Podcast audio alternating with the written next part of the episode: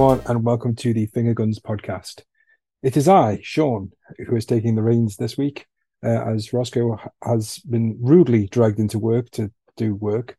Um, so I will be um, manning this out of control train that is the Finger Guns podcast this week. We're going to chat about all the big shows that are coming up throughout the weeks, um, and we're going to talk about the games that are coming out through June. And we're going to do that chat with. Let's start with Miles. How are you doing, Miles? Hello, Sean. Hello, there. No, Almost. don't. forgot. Almost. It's been a while since I've been here. You you can't do that. It feels like cheating. It feels I like know. you cheated on Ross now. It does feel a bit weird. Maybe if I do it as like a hello there, does that feel a bit better? If I do a different tone, or does that make it worse? Um, no, that's fine. You kiss people differently. That's fine. you can't. You can't help me like that, man. um, have you had a good week? I have, thank you. In game of the week as to why, but yes, it's been a good week. Thank you. It's been very busy, uh, building up to uh, going to Poland for is it five, six days? I think we're going for. Um, so also trying to get life in order for that as well, which is exciting. But uh, yeah, otherwise, been very good. Thank you, mate. Brilliant. Thank you very much for letting us know. Let's try the other Thompson now. How are you, Joshua Thompson? Yeah, I'm not too bad, thank you. Not too bad. How are you? I'm all right. I, I've really got to get my Josh and Joshua down. I've got to figure this out for you. I'm sorry. A, a Josh Uh, sometimes like you're in I- trouble. I'm definitely more of a Josh. I Yeah. kind of don't mind any though. Um, I get JT sometimes from my friends, but that's kind of like uh, that's not me saying you're not my friend. You can't call me JT. I was going to say, I'm, I, I, you call me Joshua Joshua. You're not a JT kind of guy. JT is an open invitation to anyone. I don't think I'm cool enough to put off a JT, if I'm honest. Um, it, I feel it Fair would, enough. feel- it would feel uh, quite in- ingenuous to come from my mouth, as in like I, I I've never called anyone by their initials. Um, Yeah, true. like uh, it's it's just too cool for me. I'm way too white and uncultured for that to happen. So I'm Josh. thank you very much. Have you, have you had a good week? Yeah, uh, yeah. God, uh, it's been a while. Um, I didn't. I don't think I was here last week because life stuff. My mum came up and all that, so that was a whole thing. Um, God, today was my first day off in a while, uh, and I was expecting a PSVR two to turn up. Um, Oh, it, it has, but Oh! it's just it's only just arrived.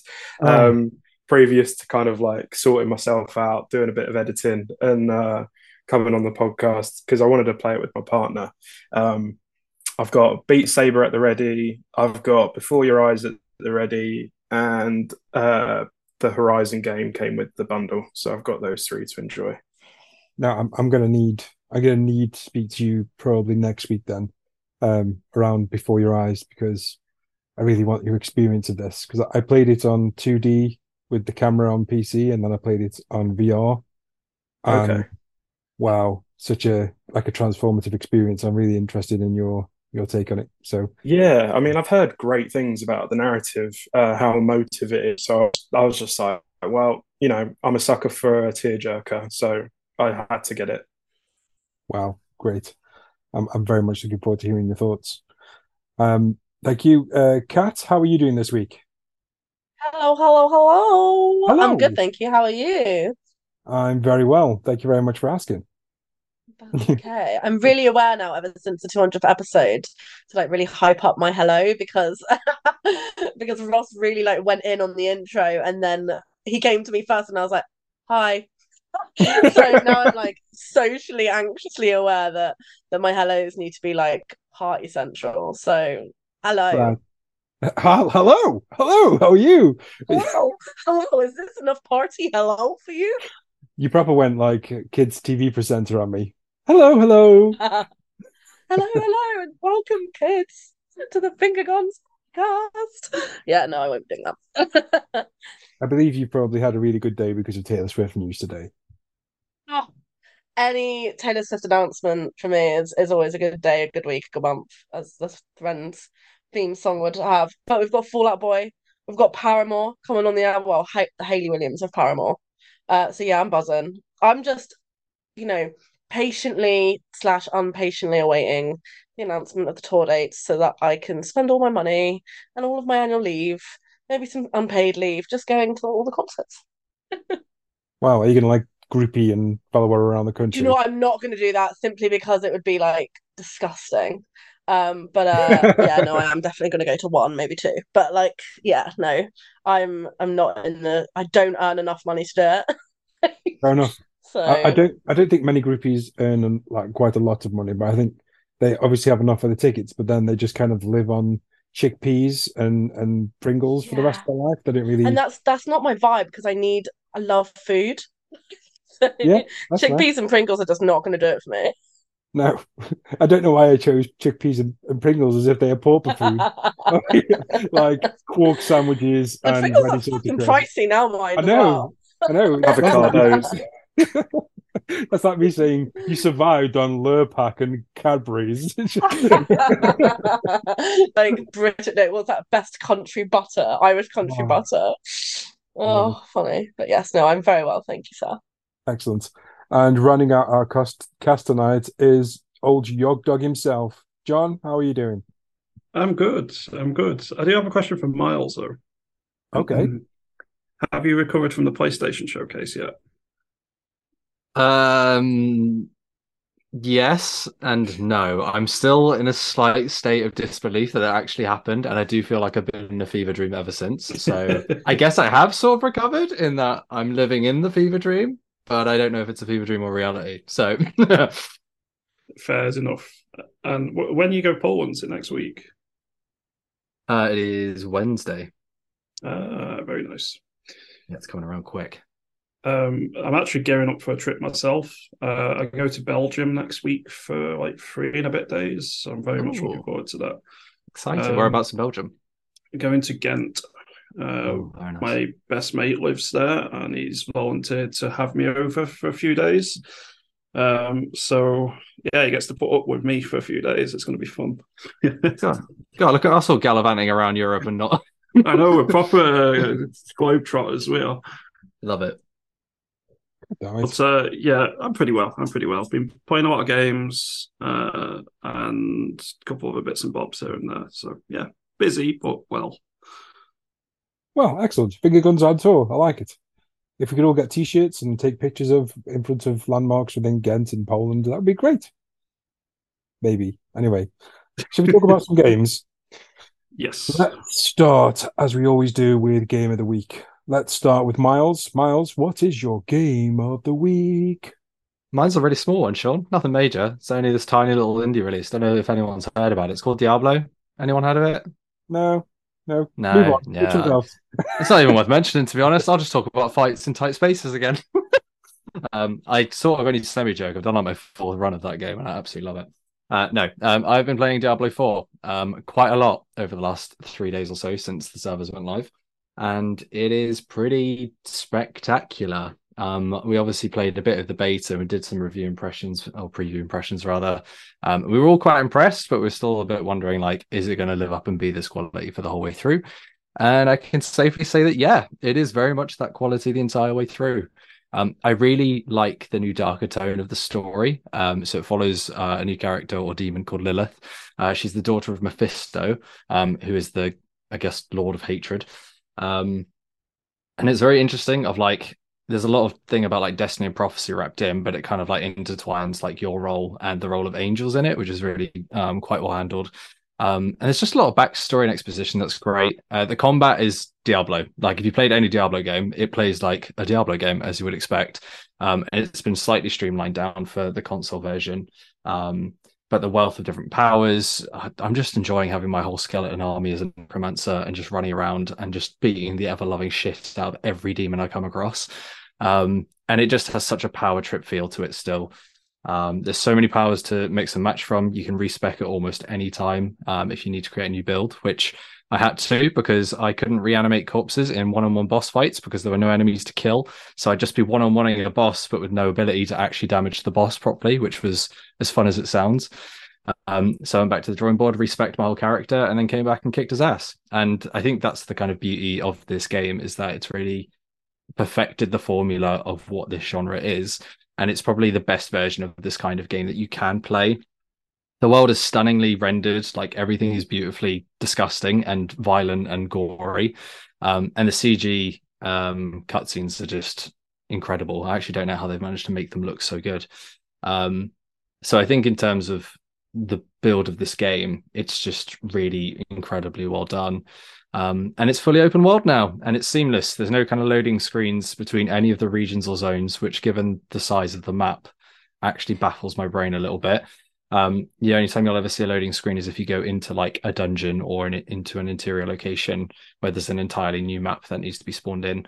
Um, and there's just so much content over like a hundred side quests across all of the zones. The story is pretty like massive. It's probably 15 to 20 hours on its own. Um, then you've got world events, you've got world bosses that you will combine with to fight. So there'll just be random people in your world. It's just phenomenal.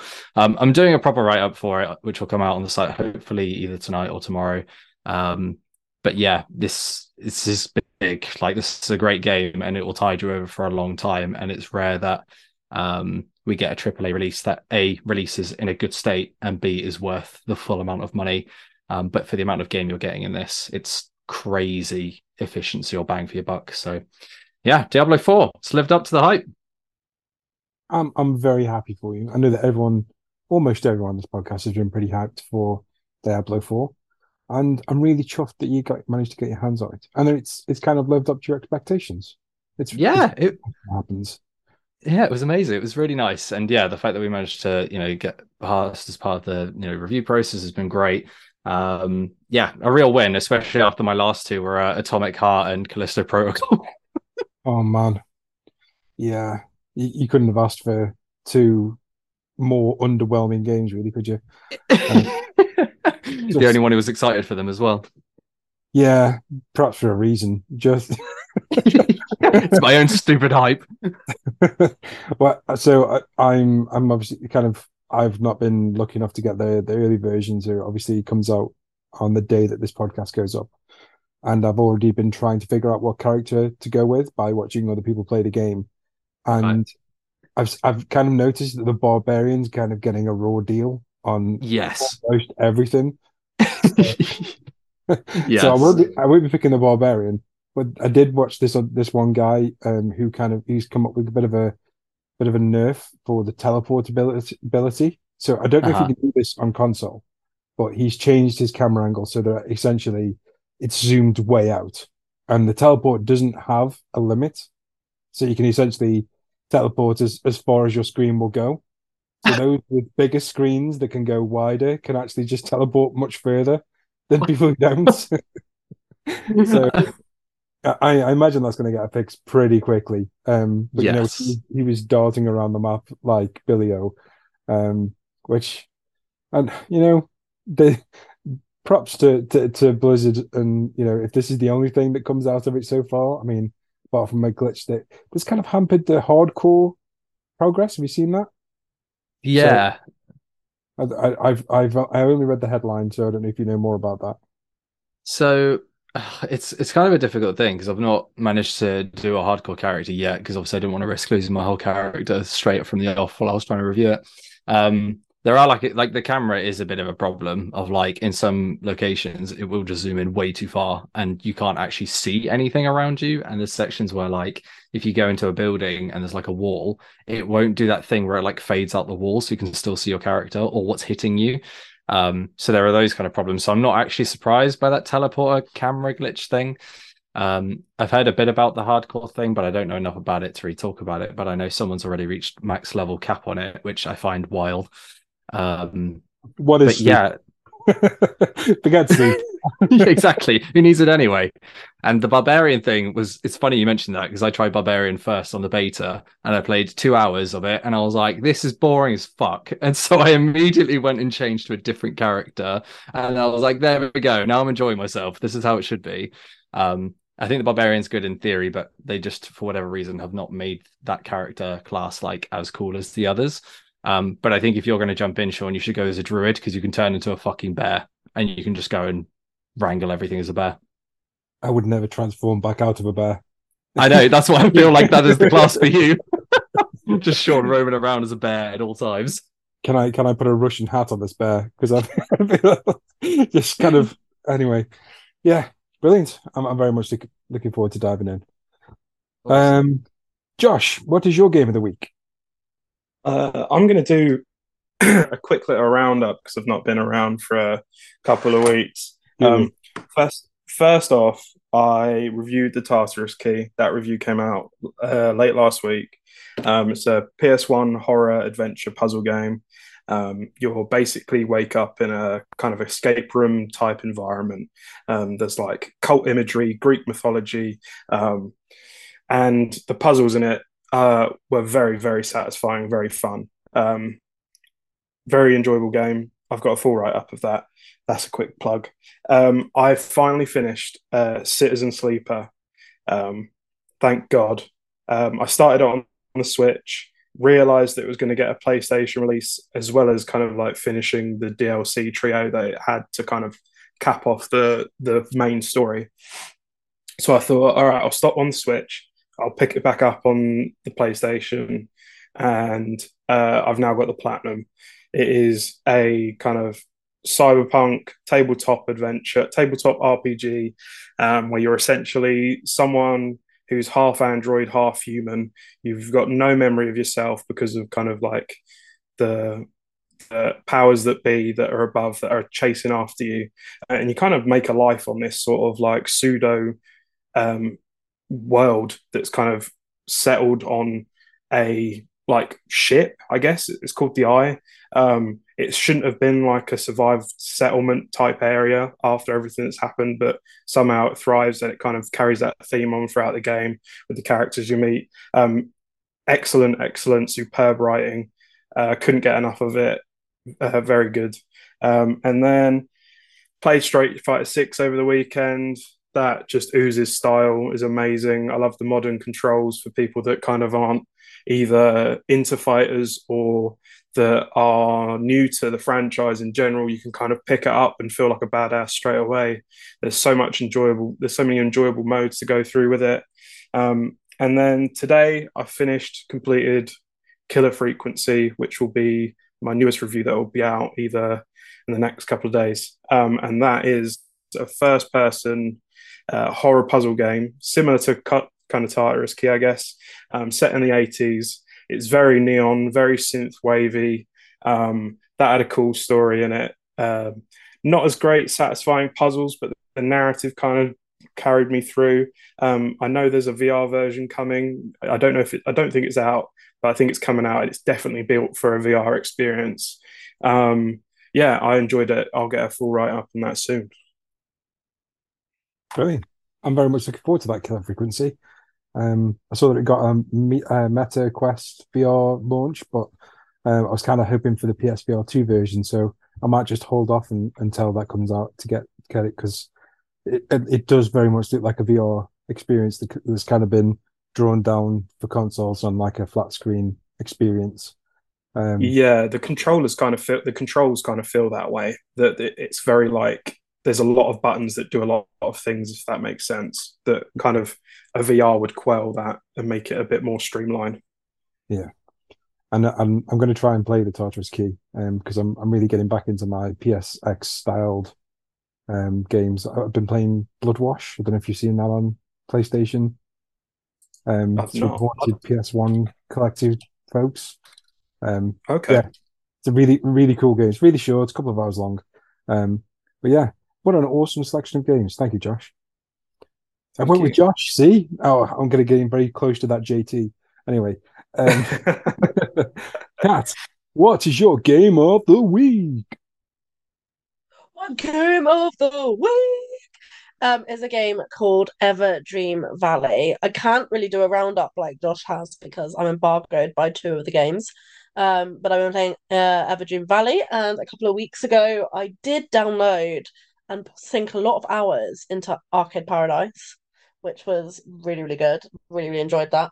Um, but yeah, Everdream Valley at the moment, it's a very casual, cozy farming game, which anyone who likes cozy simulators, games, etc., actually I think would really, really like this. You can kind of do everything without an annoying quip to it. So a lot of um like if you play like Harvest Moon or you've played like Story of Seasons, which is the new Harvest Moon, it has this really annoying stamina thing where it's like you have to you can only do so much in the day and then you have to sleep and it's just frustrating because it's not very cozy. It's more like it feels like a bit more like, oh, I have to pick what I have to do and I can only chop so many trees down.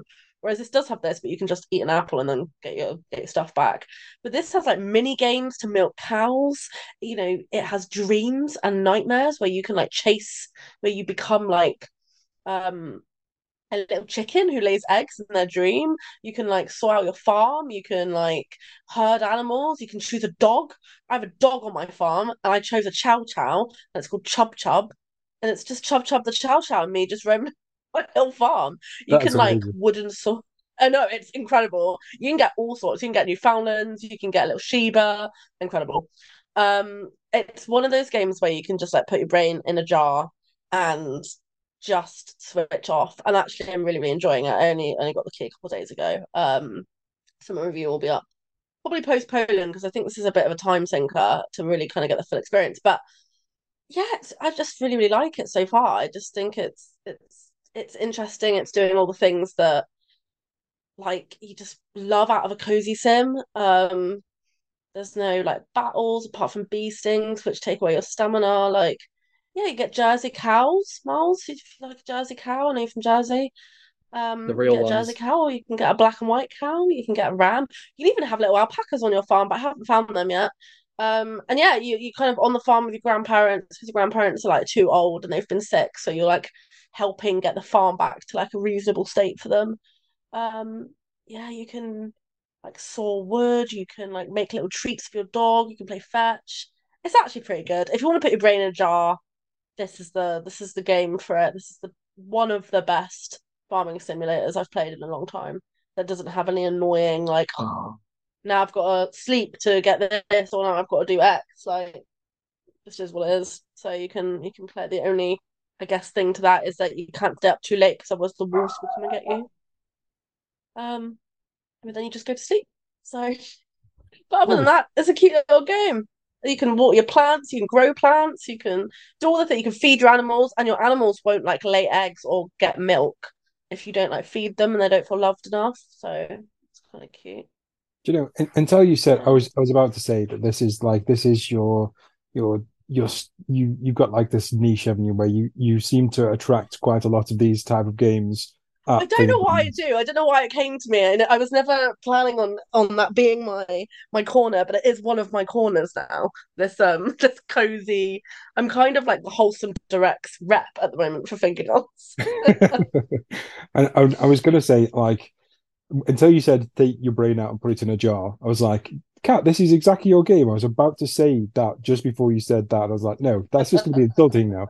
Um but that sounds sounds really interesting. Um, you mentioned Arcade Paradise. Um, yeah. Do you have a favorite game on Arcade Paradise? I like the mining one.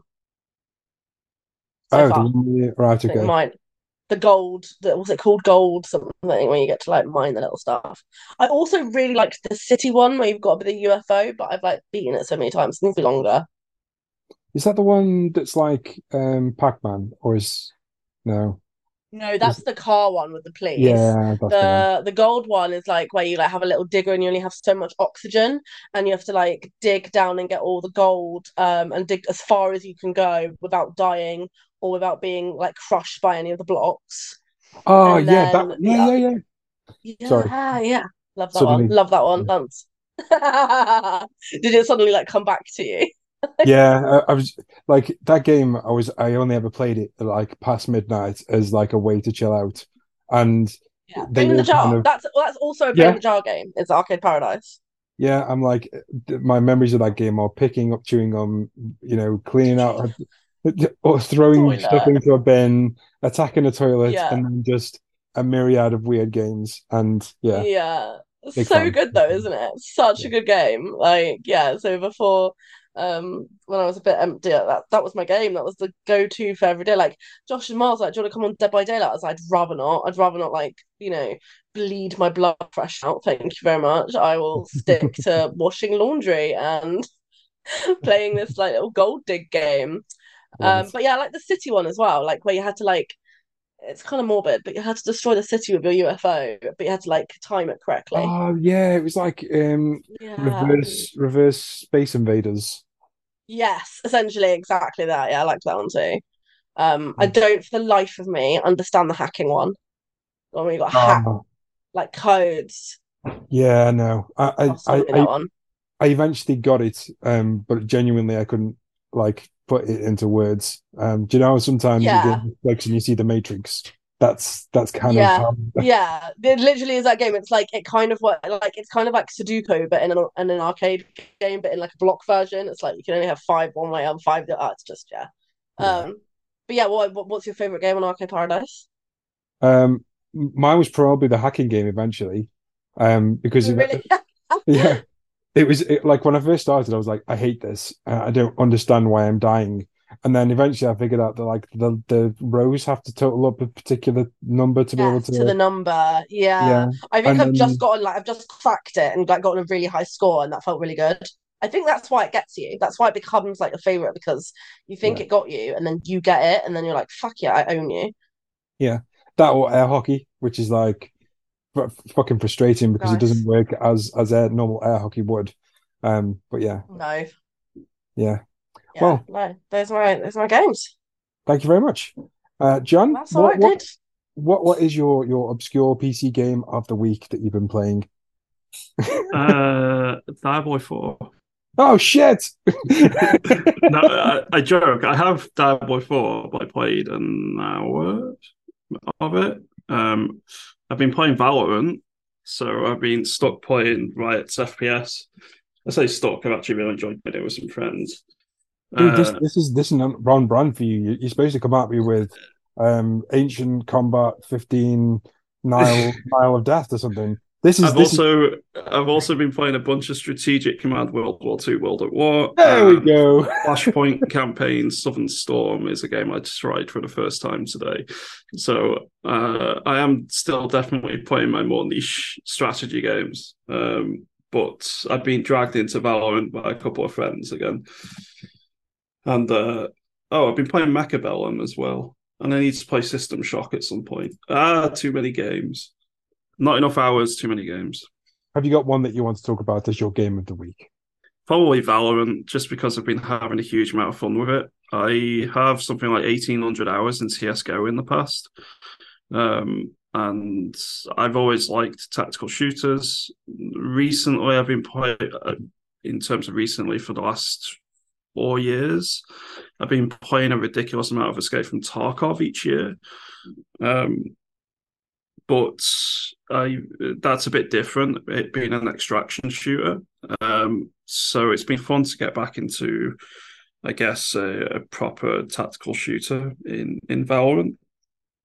I will say uh, I'm not very good at it. I'm like silver three, uh, which is fairly low on the pecking order. I could probably be gold, possibly very low platinum if I really tried and like put a ton of time into it to practice. But I like just messing about in games and Yeah. seeing what I can do. And it, it's it's been fun. I, I've just uh, so I've been playing it with my best friend, and then um, he got me back into it initially, and then one of my uh, one of my mods from my stream started playing Valorant because he saw me playing it a bit on stream. And we've been playing a bunch of unrated games the last few days, uh, which doesn't affect your rank in any way, shape, or form. And it's just been a blast, really. Although I will say the the the Valorant community can be a little bit questionable at times in um, what they come out with. But then again, you get that in every online game, I guess. Yeah, I think uh, Valorant does tend to attract a toxic kind of gamer. Um, Yeah. and you know, I'll be honest with you, I bounced right off Valorant. Um, but I am willing fair. to give it a go. Um, now that I've got a PC that will play it in in a way that you know it was meant to be played. So if I if I get a chance, I will jump on with you at some point. Oh, that'd be awesome. I'd love to do that. It's um I've I couldn't play it solo. I have to play it with friends. Whereas Yeah. CSGO I could always play solo.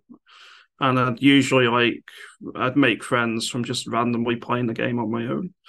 I'd end up doing games with them at some point as well, instead of just like people I already knew who played the game. Um, but the Valorant, I can't play solo. I have to play with friends. But when I do play with friends, it's really good. good. Okay, let's let's make that a thing then. Let's do that. Okay.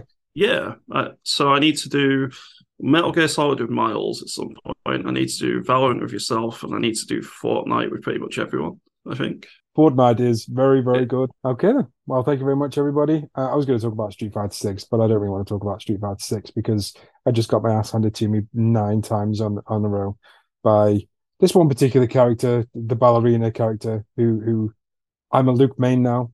Street Fighter Six is absolutely my jam now. I was kicking ass. I was on such a roll, and then three players all playing with the same goddamn character came up and whooped my ass time after time after time again and she's got this weird reversal thing where she spins me into the air and then elbows me into the floor, and I'm fucking fed up of it. Take it out, goddamn it, Capcom! You're pissing me off. anyway, that um, was visceral. oh man, I, was I was in such a good. I, I was kicking ass. I, I literally sat at one, and there was like a queue of people to play me in the battle hub, and I was absolutely owning. And then these people turn. Up. I don't. Is it Melina? Melina? Not Melina. Maybe it's Melina. I don't know. Um, she's like a, you know, she's got a fringe and she's got these. Essentially, she can counter your punches and kicks into like this thing where she throws you into the air. And this guy just did it over and over and over again. And I think it takes down some of you, one of your bars, but fuck, it's just it's it does so much damage to me that I'm like, piss. And then I have to back off and just use ranged, and they're like, oh for fuck's sake! It's not my not my anyway.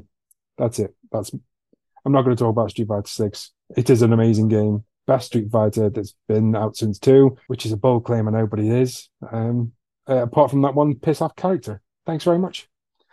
Anyway, let's move on. Now, I'm going to ask about a quiz because I haven't prepared a quiz, but did anyone else prepare a quiz? I have. Oh, Miles. I got you, man. I got you. Thank you very much. Um, let's move on to the quiz then. Oh God, are you ready for the quiz? I don't think you're ready. I'm I'm not ready. Are you ready? Is anyone ready? Anyone ready for the quiz? As long as it doesn't have any Mario related questions, I'm ready. Oh Don't mate, that that all Mario. Oh oh no, Where, where's the leave all, all of them? What's the leave button? All seventy questions are all Mario. Oh. Celebrating the digital to release oh. of Mario Super Mario movie. There are some very mm. choice words I would love to use right now, but it would not be a good idea. Ross can always edit them out, you know. Okie dokes. Do remember the rules for quizzes. No emojis. Hands up only, please. Thank you. I'm just going to get that in before I get emojis back at me, which I'm now going to get anyway. Uh, it is 10 questions, as usual. It is a mix of older and newer games. And uh, yeah, I'll be interested to see how you all do. Um, I also need to keep tabs. Bear with me. Grand. Are we all ready? Yeah. Yes. Let's do this. Question number one. In which 2021 multiplayer game can you throw a loaf of bread at an enemy, be fired from a catapult? Oh my god, Kat's already up. Go on, Kat. Chivalry. Two. Well done. One. Oh, well done. you really rescued it there. I was going to be like... well done, Kat. Well done. That was too long of a pause. I'm sorry. But no, it, no, I'll, does, I'll does forgive it. Have, it. Does it have trebuchets? It does have trebuchets, but in this instance, you get fired from catapults specifically, or at least I was fired by a catapult over the wall of a castle. I died on impact, but it was funny, so it counted. Uh, uh, question. I want to say there when you said which one, there are two. Fifty percent chance of getting that right. I didn't even hear him say. I didn't even one. say it. I, I went to say it and then didn't. And I was like, "Fuck it, it's not Chivalry One. Is there two?" And then I was like, "Shit, was it two that came out after, or was it two you played?" Like, uh, Definitely, didn't I didn't want to say which one because I was like, it'll be too obvious. Right. Okay. Um, Okay, question number two. In 2007, the British Board of Film Classification rejected which game for its unremitting bleakness and casual sadism? Yogdog. Oh, I've got this wrong. I'm going to say Grand Theft Auto 4, but I think I'm wrong. No, it is not Grand Theft Auto 4, I'm afraid. Sean? Fortnite. Fortnite was alive in 2007? Uh, it was definitely bleak. Maybe the world was bleak. No, no. I don't know. Uh, Josh. Is it Manhunt? Uh-huh. Two. there you go. I'm giving Josh that one because I gave Kat the other one, so I'm going to count both of them as legitimate. that that is a legitimate thing you can do I, now. I, I thought the first one was worse, but I guess I'm wrong. I've not played either of them. So Manhunt 2 was initially banned, and then they had to do that weird filter thing over all of the do so that it would then be Oh. approved in the UK. Um, like, but yeah, uh, Manhunt 1 did get released. bit like Kane Lynch Dog Days. I think they did a lot of censoring to keep the game releasable. Yeah, that was a weird one because I feel like that game wasn't even that bad in the grand scheme of compared to Manhunt 2. Oh, it was it was grim. But Imagine what they cut. Imagine what they cut. yeah. yeah, because the game was shit anyway. what? Oi, nah. Uh, um, question number three. The Metro series takes place in which city's metro system? Yogdog. Moscow. It is indeed. I'd stipulate in brackets until Exodus because then it no longer takes place in there. Well, at the start of the game, it does. Yeah, for about five minutes. You bust out. If he stayed there, yeah, it's really not worth it, to be honest. Um, question number four. Who says the infamous line, I need scissors 61? Josh, I'm really disappointed if you don't get this, especially. disappointed at me. Yeah. Okay, as a hint, a Metal Gear game. Yeah, I thought so, but I couldn't tell you which one because they're all fucking batshit. um, Go on, Josh. I'll just say Metal Gear Solid 2 because we've got a lot of twos in here. the question was who said it, Yeah, Oh, who said who it? said it? but I will let you go again because I don't think anyone else has any clue whatsoever. Uh, was it Campbell? I don't fucking know. Yes, it is indeed Colonel Campbell. Yeah, all The dude with the red hat. No, Not he red hat. is. But he does wear a beret. He's beret. kind of the leader. Yeah, he's the That's what I mean. of- Yeah, I was gonna say the ducky who's the beret on our fireplace. Him. No, that's What Ocelot. Oh, no, my, okay. my ducky is Ocelot. I mean, I've got most of them, but I don't have Campbell's. Well, explaining that he's a boss of something that turns weird. TLDR. yeah, to be fair. Uh, question number five. Sucker Punch Studios are well known for their success with Ghost of Tsushima and Infamous. Which trilogy of games did they create before them? Oh, Josh, you were first. I said Infamous part of the question, my friend. All right. Well, Infamous One, Infamous Two, Infamous Light. What was the question? Which games did they make Finish it. before Infamous? And I'm going to have to go to Sean for this one. Oh, oh man. Is it Sly Raccoon? it's not Sly Raccoon, but you've got the first part of it right. What? Sly the Raccoon? No, What? What the fuck? Sean, oh, oh. What? What? you doing this on purpose? Sly? Fuck. I'm Oh, gonna have to pass it on, Sean. It's not the correct answer. Yes. You're, you're next. Sliper. It is. It's Sly Cooper. Sean. Oh, Excuse fuck's sake. Oh, Ah, Is he? Is he a raccoon? he is. He is. I think. Oh, I think yeah. that's Right. Okay. At least I got that part right. yeah, yeah, yeah. You were you were close, and honestly, I was like, "Is he just having me on? Have I got this wrong? Is this my No, annual no, this- like this- weekly this screw up of a question?" I, I only got it because of the sly bit of what Sean said, so he should have half a point. Uh, slightly done, but I don't give half points. I don't It's only want to four fucking pity points. half points. I don't want to pity half points. I fucked up. It's fine. Someone build on my shoulders. It's fine. Moving on. I love it. Uh, question number six: Releasing tomorrow or the day that this podcast goes live, what's the title for the latest Amnesia game? Oh, Josh, What? Amnesia the Bunker. it is indeed. Now, Josh, you get the option of a bonus question and answer. Okay, so Alright. The developers who are making Amnesia is Frictional Games. What was their Yeah. last non-amnesia game that they made?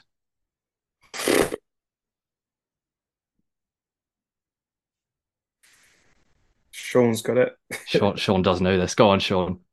Soma. It is indeed Soma. Oh, Well done, sir. You've did they stolen the make point. that? Did they make that all the way before the first Amnesia? So they did Oh, I think it Amnesia was mid, Wasn't? Yes, they did Amnesia Rebirth, which, which was Bunker. Then they, before that, they then did Soma, and I think they'd worked on previous Amnesia games prior to that. I think. Right. Yeah. See, I was thinking way, way back before Amnesia. Oh. I was, oh, God, I couldn't tell you. I'm going to be honest. I just wanted to work Soma into this because I think Soma's an amazing game and it deserves all the praise in the world. Fair. Uh, question. Question number seven. Total War: Three Kingdoms is based on which country's ancient history? Oh, Sean, you were first. Uh, Italy. No, No, I just took a fucking guess and you jumped. if it was Total War, you'd probably be right on that one, but no. Uh, yo, you're next. China. It is indeed Oh, China, that sir. was Well gonna done. Be my guess as well. Nice. um, question number eight. Dee Jay, Chun Li, and E Honda all feature in which fighting game series? Oh, Josh, he's right in it. Street Fighter. It is indeed Street Fighter. Well done. Hadouken. Uh, question number nine. Which Walking Dead character appeared in Tekken 7 as a DLC fighter? Oh, Josh again. Oh yeah. Negan. Fuck. It was indeed Negan. Well done. I literally just thought to myself, fucking Clementine was not fucking. and then I remembered, I thought you, then I realised you meant the show. Clementine turning up and just Just like Clementine whacking people. shit up. to be fair, that would be quite entertaining. Uh, okay, and question number 10 Who developed the original Spyro the Dragon games? Yog. Um, oh no. I'm gonna fall, fall into a trap here, isn't it? Insomniac? It is. Well done. Grand. Well Wow, done. that's the end of the quiz. That was some that was some good answering there. Uh, I did have a bonus question, but we don't need it because we do have a clear winner. Would we like to know who the winner is? It's Josh. It is indeed Josh. Well done, Josh. You've succeeded. Thank you. You've conquered the quiz. Thank you. Would we like Well to hear the bonus question? Yes, let's do that. Go on then. Why did the Postal series end up in hot water with PETA? Josh. Yeah, you could piss on a bear or something. I don't know. I mean, you probably can. It was the answer I uh, had down here, but that probably is one of them. Anyone else have an answer? Could, could you, joke you answers as well. could you like punch chickens?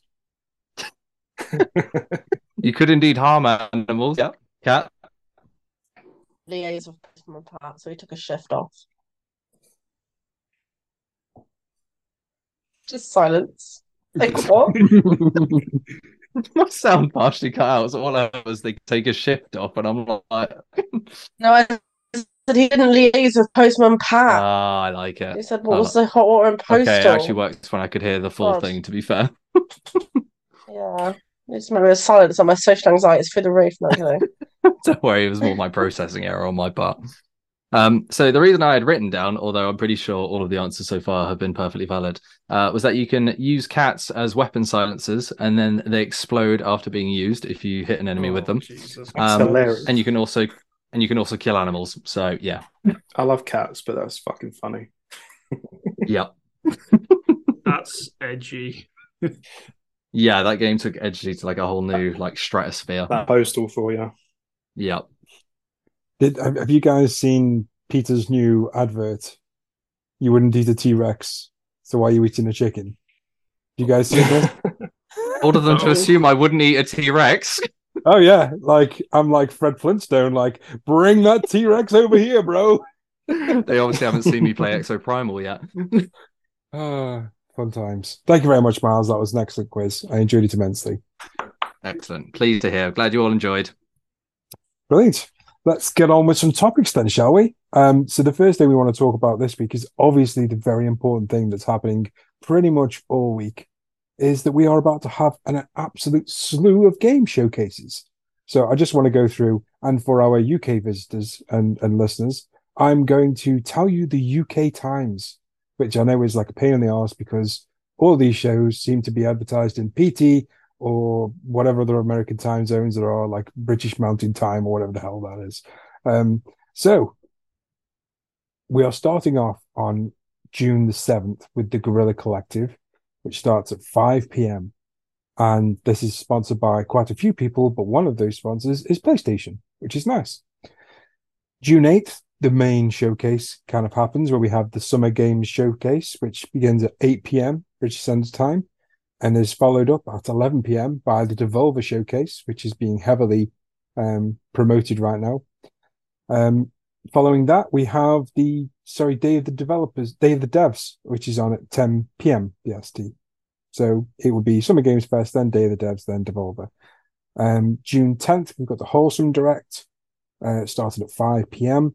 Uh, and then we have the Future Game Show starting at 6 p.m. BST on June 10th. And finally, oh no, not finally, um, on June 11th, we've got the Xbox Game Showcase uh, starting at 6 p.m. and the PC Gaming Show starting at 9 p.m.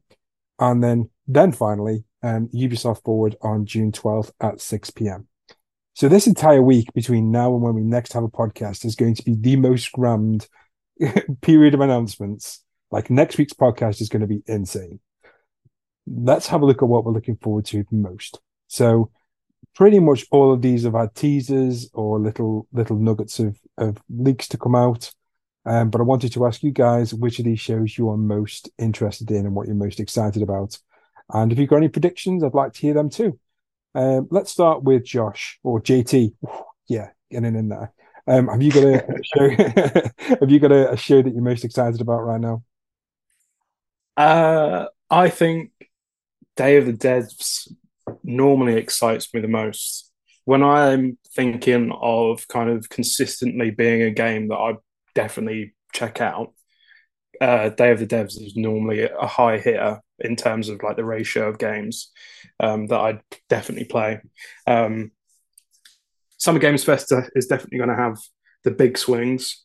Um, so um, that's kind of the most interesting one in terms of like I have no idea what could be there. So imagining it being like having massive games is the most exciting. But Day of the Devs is where I'm like, I'm going to play probably all of them. Um, and then close third, I guess, would be um, the wholesome games because it's basically like a plushy version of Day of the Devs. you get all the great indie games, but they're very cutesy. Um, and equally, I'd play as many of them as I would for the games that will definitely be showcased at Day of the Devs. Nice, yeah, they are they are amongst my favorites. Day of the Devs is is always really high quality. It's a really uh, highly curated show where, like, you know, Guerrilla Showcase sometimes has like you know, two D Metroidvanias that you might have seen X number of versions of in the past, whereas Day of the Devs normally features stuff that's quite quirky and different. Um, yeah. It was last year they had that game that was like a black and white football game where you were playing in some kind of weird regime. I don't know if you saw that game. Yeah, is that um I feel like that's just been added to the PlayStation Store. Is it kind of like red and then the white there's people are dressed in white and you're kicking a football around. It's yes. got a really strange name. I can't it's kind of like a slice of life first person um God, I don't even know what to Google to find this. Um, it's the weirdest. I'll definitely come up with a name. Um, but yeah, and what I like about Day of the Devs as well, uh, specifically, is they put the they put the um, development teams at the forefront of their presentation when it comes to announcing their games or showing off their games further. You know, we get to speak to you know creative directors or art directors or whatever they kind of want to whatever they kind of want to showcase the most of, we get to hear from the horse's mouth of kind of on, on what the game is about and what that means to them and kind of their origins as well because it's normally across the world that we get the kind of development teams from. And i really appreciate that aspect that it's not kind of like trailer ads trailer jeff trailer ads uh, and we actually get to sit down a little bit with people that know what they're talking about and it's just gives an added layer of why you should care about their game. Yeah, for sure. Um, Miles, have you have you got any shows that that you're quite interested out of that list? I think Devolver's always the big one. Um, I just love a lot of what they tend to publish because it's, and also just their showcase tends to be just a wild ride experience anyway. Um, and I really enjoyed theirs last year. Um, interestingly, now that I have the proper gaming PC and I've had it for a whole year, the PC gaming show actually feels a lot more exciting for me as well than it probably ever has before. Um, and I know it probably sounds a bit weird, but Ubisoft, I want to see more of things like Mirage um, and they've got a couple of other projects in the works, which I kind of want Ubisoft to kind of get back on track, and I want them to kind of redeem themselves after a couple of years of not doing uh, very well. Um, so yeah, I think there's quite a lot. I'm interested in Xboxes um, just to see if they actually manage to pull out what we kind of feel that they need to. Um, I think they need to really go hard on this showcase and really impress and get people, you know, on board with it because they've not had a string of wins, particularly in the fallout of Redfall. Um, see what I did there? Um, yeah, so I'd like to see what Xbox have got at the sleeve, and I think they are hopefully going to go all out to actually make this one because we said this last year, they didn't really do it. Um, so I'm hopeful on them. Um, but also Santa Ragione are going to be uh, showing off a bit more of a couple of their projects. I think they're planning to, and there's going to be a demo for their new visual novel um, that will be announced too. Um, so yeah, I think there's a lot of exciting stuff. And to be honest, I don't like predicting anymore because it took me about four years of predicting a Metal Gear remake to for it to finally come to fruition. Um, so I'm just excited to see what random games come out. Like I think it was last year, there was the Cub and Angerfoot and stuff like that was kind of announced and that just you know was the highlight of it was finding these random gems in and amongst all of the other announcements um, and looking forward to playing all the demos and trying out these random games to seeing what tickles my fancy again um, so yeah nothing majorly particular but i'll be looking at those showcases i think uh, in a bit more depth than i probably would have previously that's great i think um, the pc gaming showcase uh, apparently has something like 16 announcements that they're going to make during that show oh uh, damn so so it looks like it's going to be another expensive year ahead of us. Um, oh, where's the time? that's it. Like like money stops being the issue eventually because you've just got a backlog that's like, oh fuck it, just add it to the pile, whatever. It's honestly the backlog is a mound. I've I've actually got to the point where I'm just like deleting stuff from my PC now because I want to install other things, but I'm deleting stuff I haven't played. So like, anyway. just huge games that you never got around to playing that you've had installed for two years. And uh, it's really interesting with the Xbox showcase this year that um, Aaron Greenberg has announced that there won't be any CGI. Well, sorry, there won't be any fully CGI trailers at their presentation. So it's all going to be kind of geared towards gameplay, which is good. Which is kind of where you would expect some of their projects to be. Um, given like last year there was quite a few CGI trailers. Um, so there's, you know, we, we might be seeing the new hey, Fable, which is has been heavily teased. Um, yeah. what was that, Kat? yeah. I'm guessing you're quite excited about the Xbox showcase then. Yeah, that would be cool to get Fable. Um, yeah, it'll be awesome to get Fable. It will be, uh, but I think with Fable, I think it'd be one of those things where we'll probably get like a 10 second pan out from the mountains and the title and the actual title of whatever Fable 3 is going to be called. Um, but I really, really enjoyed the first and second one. Um, this year, for the first time in Finger Guns, I actually get to say that Xbox game looks pretty sick and I'm going to play it because I finally have Game Pass. Um, so that's pretty exciting. Yeah. So because everything looked dope last year at Xbox um xbox did a very very good showcase last year and it was very much like salt to the wound of oh that looks really cool. Can't play that though. Oh that looks cool too. Can't play that though. Oh fuck me then. Can't play that either. And so and nearly every game that's on in the showcase is like day one game pass day one game pass day one game pass. Uh so i'm really excited for that um because yeah i'm just gonna get gold back and just rinse through it. Um like we said earlier i am a unofficial representative of the Wholesome Games direct. Um, uh, so I'm really looking forward to that. I always think there's a couple of good, like really solid indie games that come from that. Um, I think for me, I completely agree with Josh. I think Day of the Devs for me, I think there wasn't one game that I didn't love from Day of the Devs last year. That was the way I found Little to the Left. um, and a couple of other indies on Day of the Devs, and then a lot of the Day of the Dev stuff actually does end up on the Wholesome Direct as well. Weirdly, um, I think those two are my my favorites. Um, but I am specifically looking forward to the Xbox One this year, just because I get to feel the hype that everybody else feels at the end of that specific trailer, seeing Day One Game Pass. Like, get to feel it and actually be excited for myself.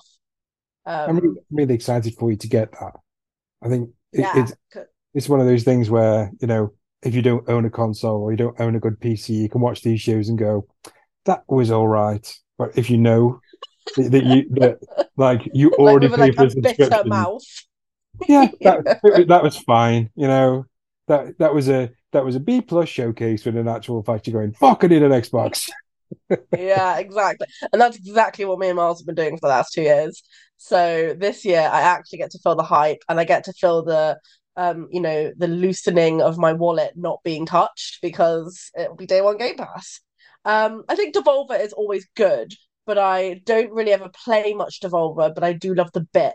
I love the bit that they do, that like theatrics of their showcase every year. I think that's becoming quite a thing for them that's become like truly theirs to do that Yeah. little bit around um like the scenes and the acting and whatever kind of play they do out in between all of the the stuff I think is really fun and I think that's just a very enjoyable showcase to watch. Um Yeah. whether you or not you you play the games, you know, Redfall isn't my thing and like Deathloop looked really interesting, but I still haven't gotten around to playing it. So yeah, so that's that's kind of my top tips. I mean, PC gaming show will be pretty sick. Um, and I can't wait until I get you know the joy of a Steam sale because I I've always repped that the Steam sales are the best sales of the year. They get honestly, they ain't fucking losing any money doing like seventy five p Batman. Like it's ridiculous. yeah. So Like, uh, did did you pick up the Tomb Raider collection when it was on sale for like stupid stupid money? Oh, no, I didn't because I already had it, but I did tell multiple people who hadn't got it, by the way, this is like disgusting. You might as well be robbing them. Um, you absolutely have to get this. So, yeah. Yeah, and it- it's I'd love to see a bit of that though, because we are getting a new Tomb Raider game. I mean, So- maybe, maybe, Maybe, maybe. But I think Maybe. you've got a shout there with Fable yeah. Because they mentioned it by like by audio last year. So there must be something this year on Xbox. It's got to be Xbox's probably big announcement. yeah. I Hopefully, think maybe it's their like finale. there's there's a couple of there's a couple of announcements that we can kind of infer towards. So I know that Xbox dropped like a video of some glitter going to like a, a, a teaser for the their showcase. So you know everyone's kind of surmising that that's probably Fable. Um, what you've also got is um, Outer Worlds two. Yes. I, Yeah. I always get that mixed up with Outer Wilds, so I'm just making sure I got that right. Yeah, and Outer Wilds was the most boring game alive. You know, Although like- that's a very controversial statement, apparently. But It yeah, no, like- I fell asleep. That game is like Super Marmite game. Like people either bounce off it or they fall Yeah, and adore for it. sure. Yeah, for sure. Yeah, no, wasn't into that at all. Fair enough. Um, but yeah, Outer Worlds 2 is also on the horizon. so yeah, and we can probably It's going to be a good year. full, I think we've got a good feeling about this one, especially as it's like all crammed into one week. Um, I think it's going to be a really good time. It's like E3, but just a week long instead. I love it. It's like being at E3, queuing up and watching It other is, people yeah. play games for a week. Um, John, Yogdog, have you got anything other than the PC gaming showcase that you're looking forward to? I'm so predictable, aren't I? Oh, um, I mean, I'm going to be watching every single showcase here as much as I can. Uh, I go away like two days after it, so I probably need to get some packing and stuff done. But other than that, I'm going to try and dedicate quite a bit of time to watching them all. I am going in blind even to the PC gaming show. I don't know. I've not been looking at rumors or, or teasers or anything like that. And I've very rarely been on Twitter and stuff recently, or just social media in general. So I think um, it's going to be fun just from a surprising point of view to see what's what's going to be available or what's going to be announced and so on. I would like a strategy game or two to show up, but I'm also uh, entirely sure that other than maybe Frostpunk 2, there's it's doubtful that there's going to be tons of strategy stuff. Um, so maybe like a shooter or an RPG would be nice. Uh, Fable was mentioned, so that'd be cool. I, I played Fable two and three. I think I played both of them to completion way back when. Uh, so another Fable would be interesting. Uh, it'd be pretty cool to see what sort of spin they'd uh, do with that with that series nowadays with yeah. modern systems and so on. Um, Yeah. And I think storytelling is generally, I'm not going to say it's got better over the years, but it's certainly changed in RPGs compared to 20, 15, 20 years ago. So um, it's it, it'll be interesting to see if, if that does get announced. But the the thing mentioned about Microsoft, they really need a good showcase this year. Uh, so I'm excited to see what they do. Yeah, I think it's weird because you kind of get the feeling that Sony kind of held off a little bit, and and that that you know Microsoft, you know, the pressure's on now. Like Sony's show in in the rearview mirror, apart from obviously Miles's you know absolute breakdown about Metal Gear Solid, it, it's it's it's one of those kind of B plus shows where you're like, I'm going to play a lot of this, but it's not really strengthening why I bought a PS5. Yeah. Um, um, whereas you know Microsoft, they really need to come out and say why you need to own an Xbox this time around. And you know, if if Fable's there, I think that's a, that's a pretty good thing. You know, if, if there's a new Forza, um, you know, if they could, you know, really pull something out of the bag as a surprise or something, because I think Everwild's probably going to get shown, which is Rare's new one. It's going to be an exciting show, I think. But I think you you know Paradox might show up at the the PC gaming show. They have done in the past, so you might get some more strategy stuff. I think the thing with Paradox is uh, May was kind of a crazy month for them. All Yeah. their grand strategy stuff had basically their DLC released, and generally they're on at least a, a three to six month schedule. On something like Crusader Kings 3, they're only releasing like two major DLCs a year. Uh, Yeah. uh, more like one proper like big DLC. They they have greatly changed their DLC uh, output over the last few years. They're focusing more on uh, trying to make bigger packs, which don't release quite as often because of that. Um, whether it's working or not, the jury's out. I still prefer Crusader Kings 2 to 3, and I feel like Crusader Kings 3 is. I haven't played the most recent DLC yet. Uh, it's. Um, it, it was a little bit light on content compared to 2, but yeah, it, seeing what Paradox would announce if they are there would be really intriguing. Um, I want to see whether Creative Assembly are going to announce anything uh, because occasionally they do as well. Yeah, yeah. Uh, Relic, I doubt will do anything because they just laid off half their staff. So I don't know if there's anything for like Company of Heroes. Hey, it, it costs a lot of money to go to these shows. You know, if you've got to cut half Yeah. staff to announce a T3, that's what you got to do. Yep. I, I, get the feeling that some of the Paradox Arc stuff, um, so that the indie stuff that Paradox do with other developers, um, you know, may have a showing at the PC gaming show. I think it'd be weird to have a PC gaming show without probably, you know, one of the really big PC stalwarts that's kind of, you know, it's PC almost exclusively at this point, isn't it? So, Yeah. Um, so it would be interesting to have a PC gaming show without them there at all. It- It's Um, pretty interesting because Paradox have uh, Paradox Arc stuff. Yeah, I'm almost more interested in what they put out via that publishing label than I am their mainstream grand strategy games. I love their mainstream grand strategy stuff, but they do a nice variety of of uh, of games via Paradox Arc. One of the more recent ones is Mechabellum, which is uh, like a mech-based auto battler, and that's been that's been really good. Um, you can tell it's not quite got the budget of some of the other auto battlers, like say, or I don't know, uh, Teamfight Tactics, but it's got enough of a strong game in itself, it it's just really interesting uh, and really fun to play. So um, if Paradox Arc or Paradox in general has stuff there, I will be super excited. Um, but I'm really intrigued to see what both Xbox and Ubisoft do from yeah. the perspective of both of them are struggling in some ways, especially Ubisoft at the moment. I really want to see how they're going to go try and right that ship, and they this this is going to be a prime opportunity for them. So, um, uh, sure.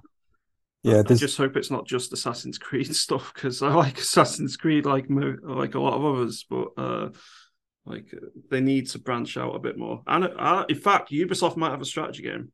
Uh, yeah, Anno, Anno eighteen hundred. Yeah, uh, another yeah, Anno game would be great. Yeah, and you know they might put out another Rabbids and take strategy game of the year. Um... so I'm I'm particularly interested for the Ubisoft show because of the Assassin's Creed. Um, I led myself into that one. Yeah, uh, yeah.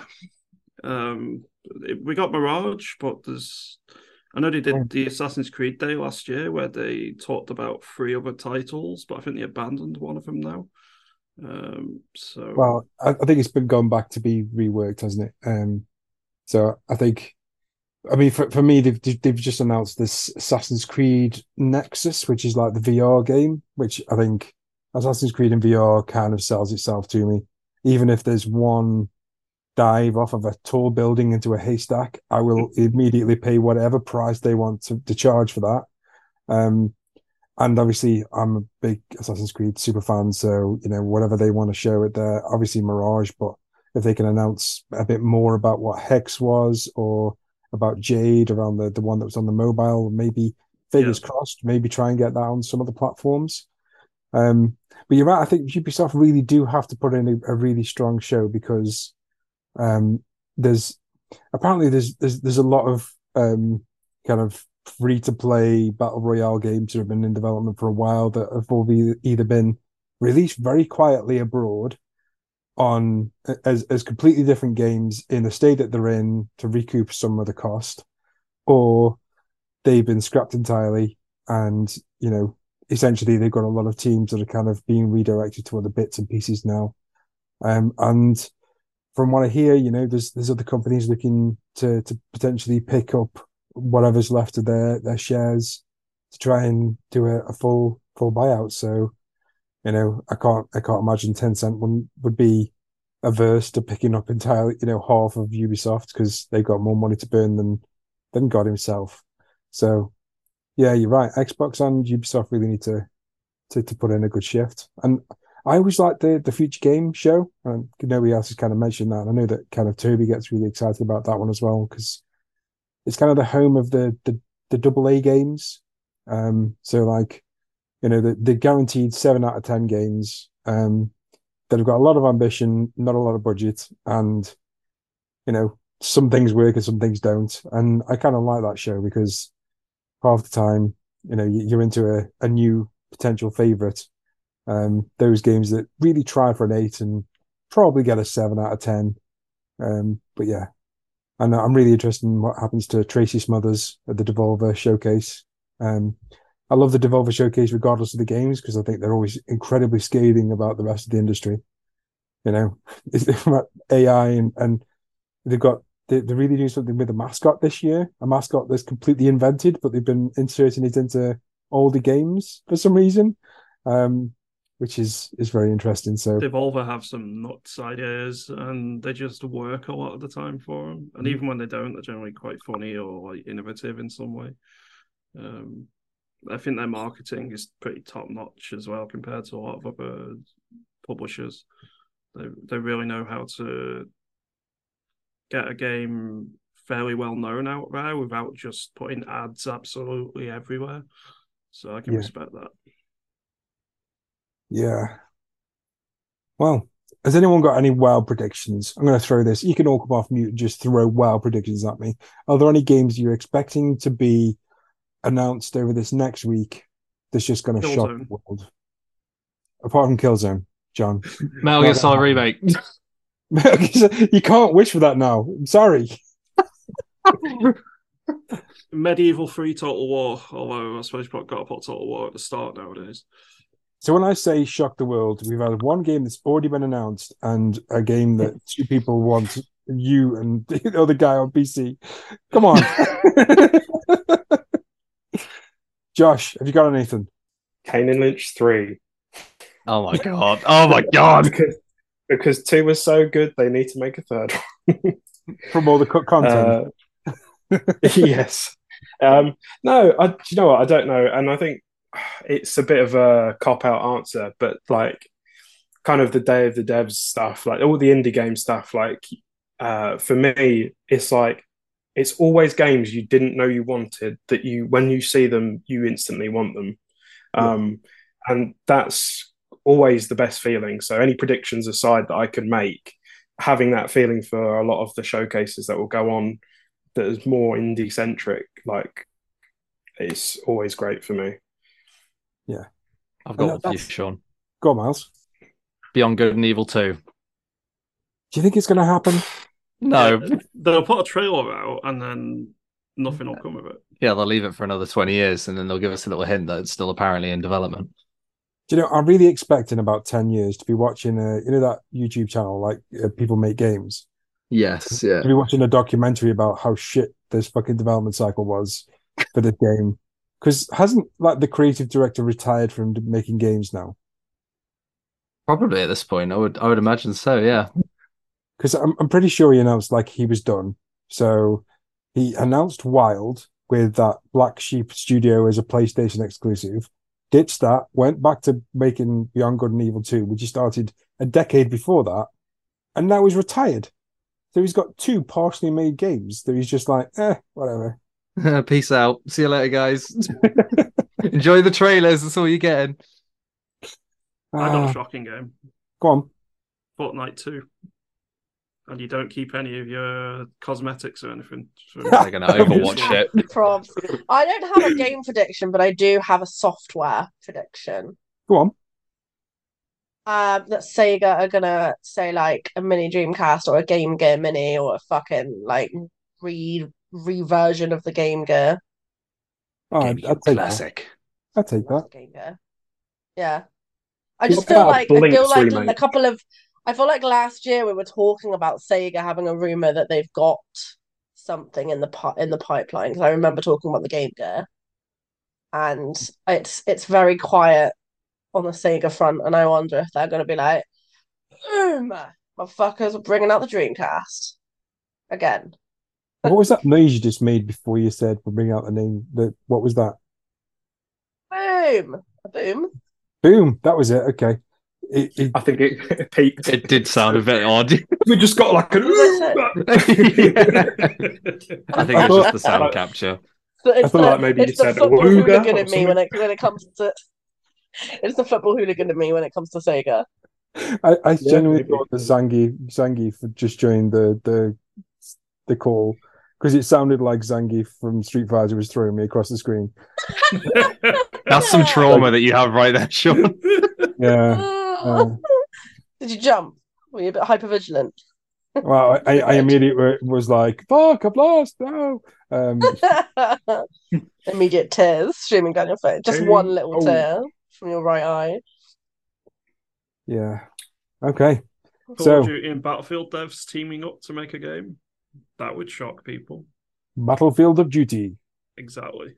That How would shock about Rayman? Rayman. Oddworld, Stranger's Wrath remake. Do you know what? I take that, but I just, I genuinely think that the what's his face, um, Lorne Lanning has been tapped out on the amount of money he can actually get for his Oddworld games now.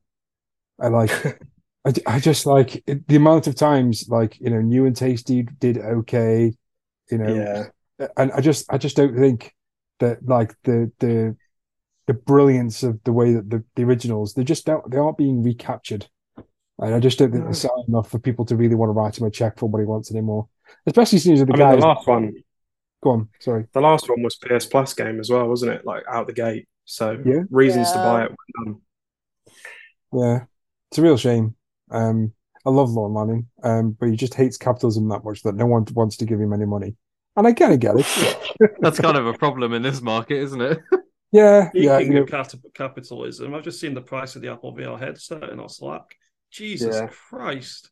Yeah, so Uh, this this is kind of breaking news. I haven't really had time to click on the link, but um, I'm I'm being told that the price of the Apple VR headset is close to four thousand dollars. Is that am I correct? Yeah, about thirty five hundred dollars. Fucking hell! Sorry, Anyway. Apple, but like, shut up, go away. I can almost guarantee it's going to sell a fucking book. Yeah, a because there are fucking people who are like, like Apple, like diehard. It's like a little cult. Like even when people like, there's a con- there was like a small pocket of the market where people are like, they have to have the next Apple product because like it's their it's their thing, and they'll Yeah. like they'll do like mid they'll go to like the midnight release of the shop or the six a.m. release of the shop just to say they have it. Yeah. Well, my my old boss. Um, I'm sorry if you listen to this old boss. I'm not going to name you by name. He he took the badge off the front of his car and replaced it with an Apple symbol. He, No. used to- he used to walk around with an Apple belt belt buckle. Um, Oh. he had a small. Was your old boss Steve Jobs? I fucking went- genuinely, the guy was just like he was so far up Apple's ass that it was embarrassing. Also, so for the listeners, um, no, Sean does not work at Apple, nor has he worked at Apple in the last job that he's done. And nor will he be now. yeah. Android for life, baby. Um, okay. Um, so yeah, that's all the shows that are coming up, and it looks very exciting. And next week's podcast will likely be full of excitingness, especially considering we might hear something about Final Fantasy VII Rebirth. And you guys may have been, you may have seen on Twitter this week that some questions um, that have been asked by somebody. So I'm I'm going to get into this in a second, but um, they've been some questions have been posed to the Final Fantasy VII Rebirth team, um, which they've come up with some answers. Um, so I'm just going to read out those questions and answers just in case you haven't seen them yet. Um, so the first question was, How is development progressing on Final Fantasy VII Rebirth? And the answer was Development is progressing smoothly and according to plan. We are currently working on nailing down a release date for the game. Ooh. Question two How will players journey through the world outside of Midgar in Final Fantasy VII Rebirth? Answer Players will be able to journey across the wide and multifaceted world with a high degree of freedom, experiencing a myriad of different stories along the way. Question three What are some of the key things to look forward to in the Final Fantasy VII Rebirth story? Players will witness a chain of narrative developments that lie at the very heart of the Final Fantasy VII story while discovering each character's destiny. And finally, do I need to play Final Fantasy VII Remake to enjoy Final Fantasy VII Rebirth? Answer: No. We have made preparations so that players who who did not get a chance to play the first game can fully enjoy Final Fantasy VII Rebirth. So, some interesting little quotes there um, that I wanted to kind of get your takes on. First, actually, that you know we're getting close to a re- release date, possibly. Um, secondly, it seems like they are going out of their way to say you won't need to have played the original part of Final Fantasy VII's in remake trilogy or quadrilogy or however many it's going to be to enjoy the second game. Now, has anyone on this podcast not played Final Final Fantasy remake? Hands up. I've, I've uh, not played I've not. any Final Fantasy game ever. No, Well, neither. Okay. Oh, Easy question. Oh my god. A very disappointed wow there, like, wow. Oh wow! I know, I'm Oh, an uncultured swine. I mean, hates Mario, never played Final Fantasy. It's just a just a weird podcast. We uh, I did I I welcome diverse opinions. There we go. Anyway, um, well caught there, well caught. Oh. so my my question to you, uh, Yog and to Kat is: Despite the fact that you've not played the first part of Final Fantasy VII remake trilogy, would you be enticed to play the second part without playing the first part, given the fact that there have been preparations?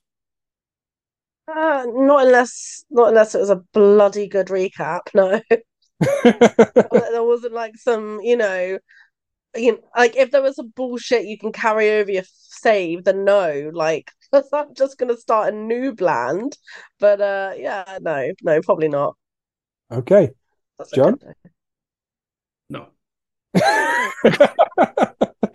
Did, would would the second part of a remake of a game series you've never played not entice you in, Yogdog? What the hell?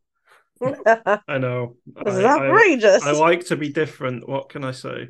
He'll be too busy playing the Metal Gear uh, remasters. That's true. That's true. Um, so Miles and Josh, I know that you two have played the remake. Um, have any of these um kind of quotes that have been coming out given you any any time any time for pause? Have they increased your hype for it? It seems like they've been doing this all week, and they're probably going to continue to do this all week. Potentially leading to a trailer or something. I think the middle two interest me the most. Uh, the idea of a multifaceted world, and I want to know if that's any different from the uh, first remake. Um, in terms of it was very linear progression through like singular maps, but then you would return to a couple of locations, uh, which was slightly more open. Um, and whether they're actually going to make this a bit more like open worldy style where you can like move freely back and forth between areas or whether this is just going to be a, a high degree of freedom means that you can walk down three different paths. Two of them lead nowhere but you can go down them if you want to and then you have to go down the actual path to actually progress the story. Um, so i think that one's an interesting because that seems like the logical place where they can expand i guess the scope of the game now that it's a sequel um, of the remake um, make the world a bit bigger, make it feel a bit more organic, give you more to do um, that feels a bit more freeing in terms of if you're now outside of Midgar, um, there's a lot more world to explore um, a lot more to do in theory. Um, and the chain of narrative developments, it's such a weird way of phrasing seeing the story. Um, and I don't know whether they've just chosen that to make it sound more exciting than it is. but I guess thinking along the lines of where remakes timelines are and where the ending has finished and what we know about how crisis core's story might be integrated into the story itself now and that kind of thing. Um, it just feels very carefully selected how they've chosen to say chain of narrative developments and each character's destiny um, makes me think that they're going to be fleshing out um, each of the parties role in the overall story itself. So i wouldn't say it's got me more excited because i think anyone who's played the first remake was a big fan. Um, I think everyone's pretty hyped for this one anyway. Um, but I am intrigued that they've added that extra kind of selective description of how they want things to be for this one. Um, and I think in terms of it not needing to lead on from the first one, it sounds like they're just going to make this its own. Like you can jump in at this point. We know who the big bad is. They'll just reintroduce them again, um, and then you're following the parties. They probably get established and set up and everything else again. Um, so I imagine having played the first game will help, but I don't think it'll be like necessary or essential in that way. Um, but yeah, I think it's interesting that they're going down this route. Um, but again, it's very short on detail, so it still doesn't really tell us anything more than we don't already know. Um, but yeah, it's good that they're doing it at least, and there's some transparency around it. Nice, yeah. I'm I'm I'm interested to see how things are actually going to change because obviously things are different this time round. Um, but anyway, um, Josh, have you got any thoughts on these these quotes? Um, yeah, I think it's a strange one to start doing this in the midst of kind of 16's like spotlight that it should be having. Um, I feel like the concentration and the good previews and stuff like that should be very like this next game is your next biggest game? Why divert attention? Or is it just because it has got attention that they might as well carry it on? Maybe they've put such an emphasis on new players uh, coming into Final Fantasy 16 and not having to ever play any of the, of the franchise at all. Um, and why it's such a good starting point for people that aren't necessarily fans of old school RPGs where they are turn based, but now it's more action heavy. Um, Seven Remake had a similar direction, but it was still the kind of tactile menu system in kind of like a slowed down real time version. Um, so, you know, there's some uh, synergy there between the two games in combat and stuff like that. Um, release date wise, um, crazier things have happened, but I mean, fiscal year sense for Square Enix, maybe they want to make the biggest amount of numbers, so they can can't say that they had a disappointing game or a disappointing year by doing it before the end of the fiscal year next year for uh, companies. Um, and I think story wise, they're kind of dancing around the fact that the first game was kind of all about defying destiny. Um, and the second game is definitely going to be about the consequences of, you know, going against destiny and what what people's futures lie. Will they be able to get out of? Sorry, like the first game, they defied destiny, but does it mean that's the end for them? Does their destiny still continue on, just in a different form, kind of the fate of characters?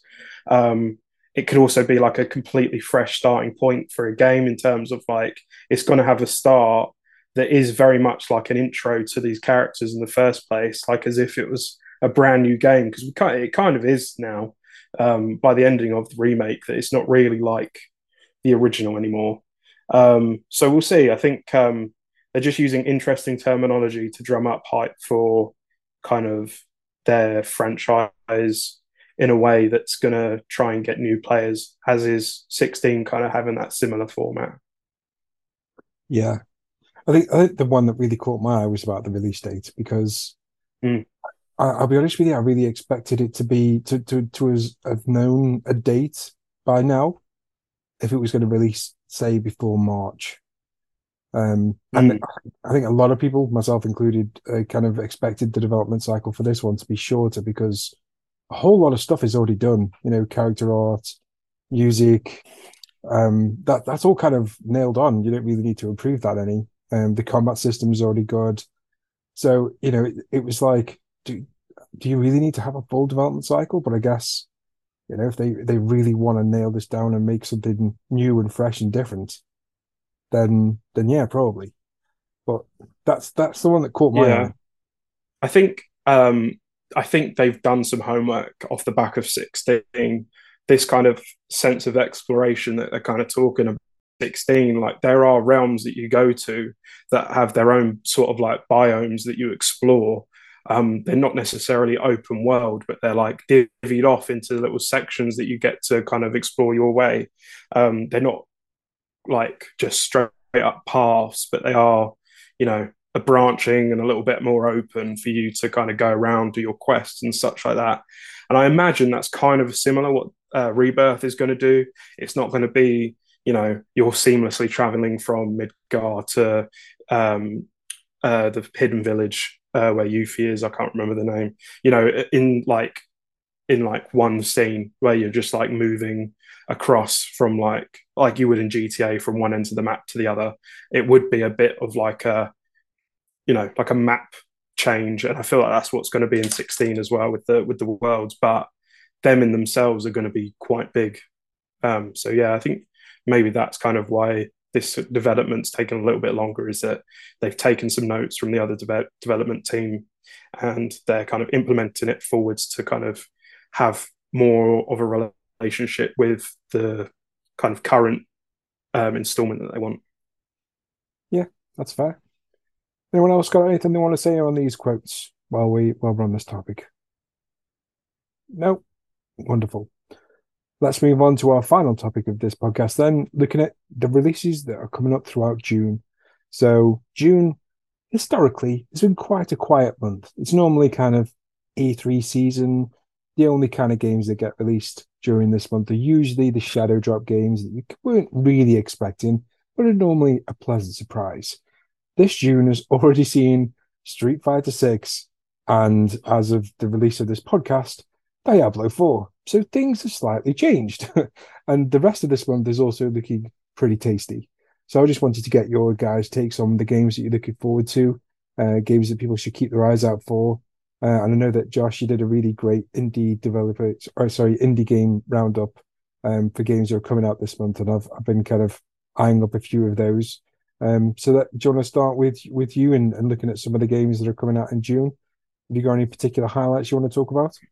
Um, yeah, a lot of them, uh, some of them in that list are already out. Um, I'll just quickly breeze through those. Um, Sunshine Shuffle came out 24th of May. Um, that's like a Texas Hold'em cutesy uh, like game where you're talking amongst furry creatures that have just robbed a bank. Um, Fake Signals is like a 2D um, extraction. Well, what would you say? Yeah, infiltration game where you look like John Wick, you act like John Wick. It's got a really cool pixel art style. Um, Return is a 2D Metroidvania like that's got a um, emphasis on its art driven narrative um, with long range and melee combat. Um, some other Metroidvanias, uh, Killer Frequency, which I'm reviewing. Um, Gibbons got a release uh, on the 1st of June. That was already on Switch. But I'm kind of looking forward to uh, Bleak Sword DX, which comes out on the 8th. So this Friday, is that this Friday? Um, and that looks really, oh, yeah, Thursday. That looks really interesting. It was originally a mobile game. Um, it's Devolver Digital published, and it's like a top-down sort of like dungeon crawler, but with a really, really low poly pixel art style. Um, it just has a really good sense of style, and I think that's what Devolver kind of thriving in, in with games that have like an emphasis on their finesse. Um, uh, Dordogne, or I, I, hope that's how you say it. Dordogne. sounds French. Dordogne. Yeah. Um, that's been kind of shown off and teased for a really long time.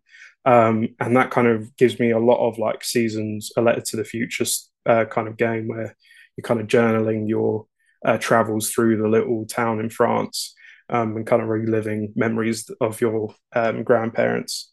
Um, so that seems interesting. Um, Layers of Fear, kind of getting a remake slash sort of ending sequel to kind of the whole Layers of Fear franchise, all in one neat package.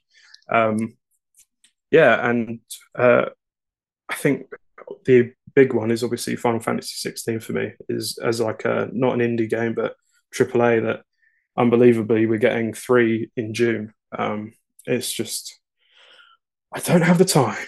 I don't have the time to play all these games. Um, but yeah, I could I couldn't believe it. I, I was struggling at first because I feel like indie games like to kind of quickly announce and then release. Um, but yeah, the the list that we got for June is incredible. Yeah. Can, can you can you remember the days when you know developers used to avoid releasing games in the summer because we were all too busy enjoying the sunshine, and now they're forcing us inside with the the glare on the TV from the, the curtains are drawn. Goddamn sunshine. Do you, do you think it's kind of a symptom of COVID times where you could release your game at any point of the year and they had they sold well? I think I think back to um, to literally 2020, we had Ghost of Tsushima and The Last of Us Part Two in June and July back to back, and like they did exceptionally well critically, uh, sales wise, and they probably just thought like, I think the space now for games is like you can release it whenever. If you've got the if you've got the kind of marketing for it, it's going to do all right no matter what time of the year you do it. Yeah, and I think I think these kind of games that releasing or games that will attract a particular type of player anyway, regardless of what time it is of the year. You know, these aren't games that you would pick up for like as a Christmas present. You know, like Call of Duty or something where a kid would like, oh, I want Call of Duty, and they'll get Call of Duty for Christmas. I don't think these are, you know, no kids going out going, I want Diablo Four. They they, they aren't doing. They, they don't want the box game. Um, yeah. Is it like Final Fantasy 16 isn't something that like people are going to be buying for Christmas. Do you know what I mean? Apart from like the people who you know don't get it between now and Christmas, maybe wanting it for Christmas. But the, I think these are kind of tentpole games to their own particular genre, which you know, a, a, you know, Street Fighter Six. You could release Street Fighter Six at any time. You could release it on Boxing Day, and and you'd have people queuing outside. Um, yeah. So you know, it's it's it's just a a weird time of the year. Um, and it's making us all go into goblin mode, which is fine, you know, hiding in our caves. Um, Miles, have you got any particular games that are releasing in June that you're really excited about? Yeah, I've got a couple. Um, one of them is obviously Aliens Dark Descent. It's the kind of tactical top-down XCOM type um, Aliens universe set uh, tactical game. I don't even know how to describe it to be honest. Um, but it looks really like I love XCOM, and so it's like similar feel. It's got a similar kind of vibe to it, and um, a lot of the recent announcements have said how like the levels will be left as you've left them. So if you come back to a level after you finished it and say you blocked an escape route, that escape route is now blocked for you for good. You can't use that in like a future time that you need to do that level again. Um, so I think that game is shaping up really nicely for the kind of budget that it has and the way they're using um, the license of it. Um, and also Six Days in Fallujah. I know this is quite a controversial one. Um, so it's set in the, I think it was like a six day siege of the Fallujah town in Afghanistan. Um, and it's aiming to be like this hyper realistic, uh, intense like story experience where you, you, like take part in the siege over the six days, I think. Um, it's had a bit of like controversy caught around it about like how realistic it is and whether it's worth um or whether we should even be like recapturing that kind of uh, moment in history and that kind of thing um, but I think sometimes games like this, although they are um, controversial in a sense, I think it's good to have like the flip side of Call of Duty. I think otherwise you kind of forget that war is still a really horrible thing. Um, and games like this can actually be quite good at helping you to realize that actually it's quite a harrowing experience. And I remember playing Insurgency Sandstorm for the first time and being like, damn, this is intense. Like, this ain't no Call of Duty or Battlefield. Um, so I'm looking forward to trying that one out. Um, and then yeah, Final Fantasy 16 is obviously the huge one that I'm really looking forward to. Um, I've already had one big game in Diablo, so yeah, this is a June that I feel like thoroughly spoilt for, um, which doesn't happen very often. So yeah, plenty to get excited for this month, I think. Yeah, absolutely. I think um, Six Days in Fallujah. I think the kind of kickback has been because um, at least uh, initially when it was kind of first in development, it was kind of seen as this um, war porn. Uh, yeah, go America, go! You know, it's all about how awesome and heroic the Americans are. Um, and you know, obviously, kind of times moved on, and you know, we kind of know that you know the wars that we've been involved in weren't particularly valid uh, wars, and we weren't the know, the, the great good guys. no, no, and I, I think initially, you know, that game when when you know it has been developed in development for a very long time. So I think probably they've you know, but I I like you say I really enjoy games that aren't just um you know me pointing at shooting at someone and it pretending to be a military you know shooter when in actual fact it's you know it's essentially Halo with a military skin on it. And yeah. uh, you know, I think you know if that could do something different, um, I would I would just really like it if that game had something more to say other than um, kill kill the people who are you know who, have got a different skin to me. Um, yeah, I, there's there's a couple of games that were released like budget games on the PS5 recently that are just awful, awful terrorism hunter games, which are just like shoot shoot the person in the turban, and and that's the that's the that's the oh objective. Oh and it's like, oh my god, this is this is the most awful. How did this pass didn't cause? You, uh, didn't you review one of those? Not one, but yeah, yeah. They really the, the same developers released a couple of their other games that released on PC. They are essentially like asset flips, and you know they bought store bought assets they've thrown together, um, and it's it, it is they are awful and they do have a really poor tone. Um, but you know, I, I, I don't get that from the modern day reincarnation of Six Days of Fallujah. I know that there is still some distaste around the way that it was initially presented, but that was a long time ago. So yeah. it looks like a very different beast now.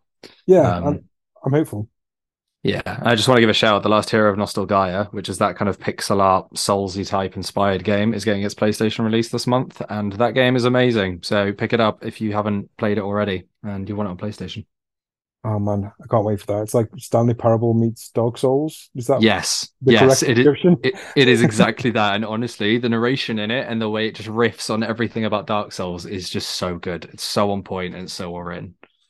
Uh, I'm very much looking forward to that too. Um, Josh in the in the chat has just said, "God's sake, I've got enough." No, Josh, we're piling more on.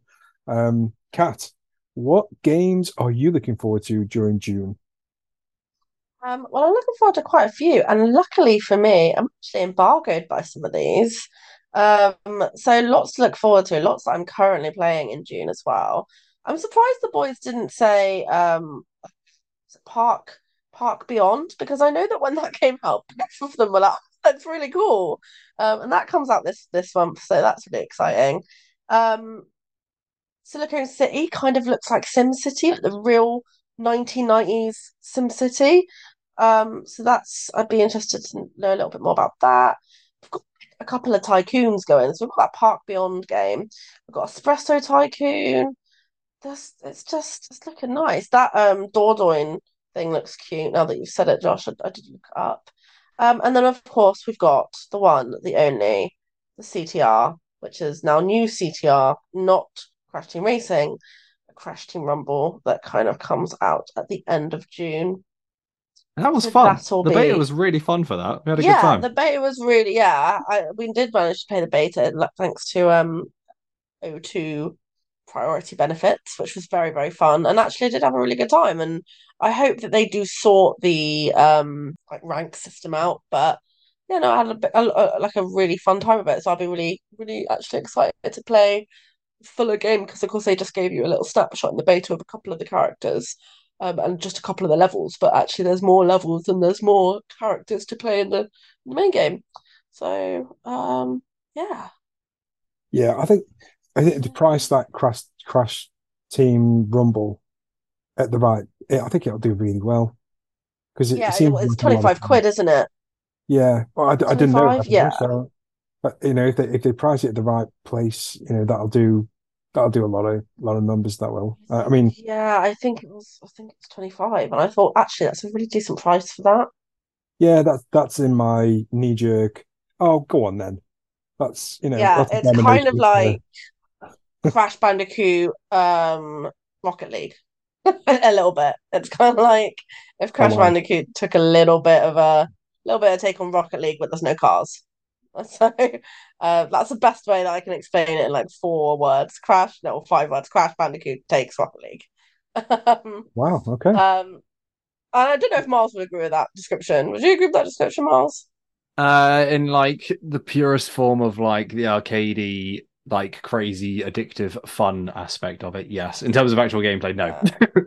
But yes, I, I, can, I can see I can see where you're coming from in terms of like the feel of the game and what it's like to play. Um, it did give me a bit of like that Rocket League sort of. This is just really fun, and I'm having a good time just playing it. Yeah, like short bursts of games, lots of fun to be had. Um, yeah, I, I just want to get June out of the way so I can get so we can, you know, then I'm one month closer to Oxenfree. Um, oh. I think we should do this at the start on the first podcast of every month. Would you do like a a, a, a review like a shout, you know, though. Cause, do, cause yeah. Because I, I, I, imagine the month of Oxenfree will also be the month of uh, quite a lot of games that everyone is salivating over. So, um, uh, Yogdog, have you got any games that you're looking forward to in June? I don't know if there's really anything that's that's your cup of tea on the horizon, but I'd be very interested to hear if you do. Aliens Dark Descent um, I'm gonna wait on Miles to play it though and see what the reviews like. Um, because I do like my XCOM style games, so I'm, I'm definitely keeping an eye on that one.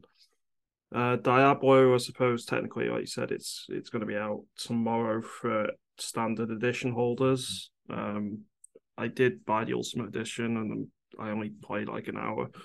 I just uh, been distracted by other games, but I'm looking forward to sinking my teeth into that properly.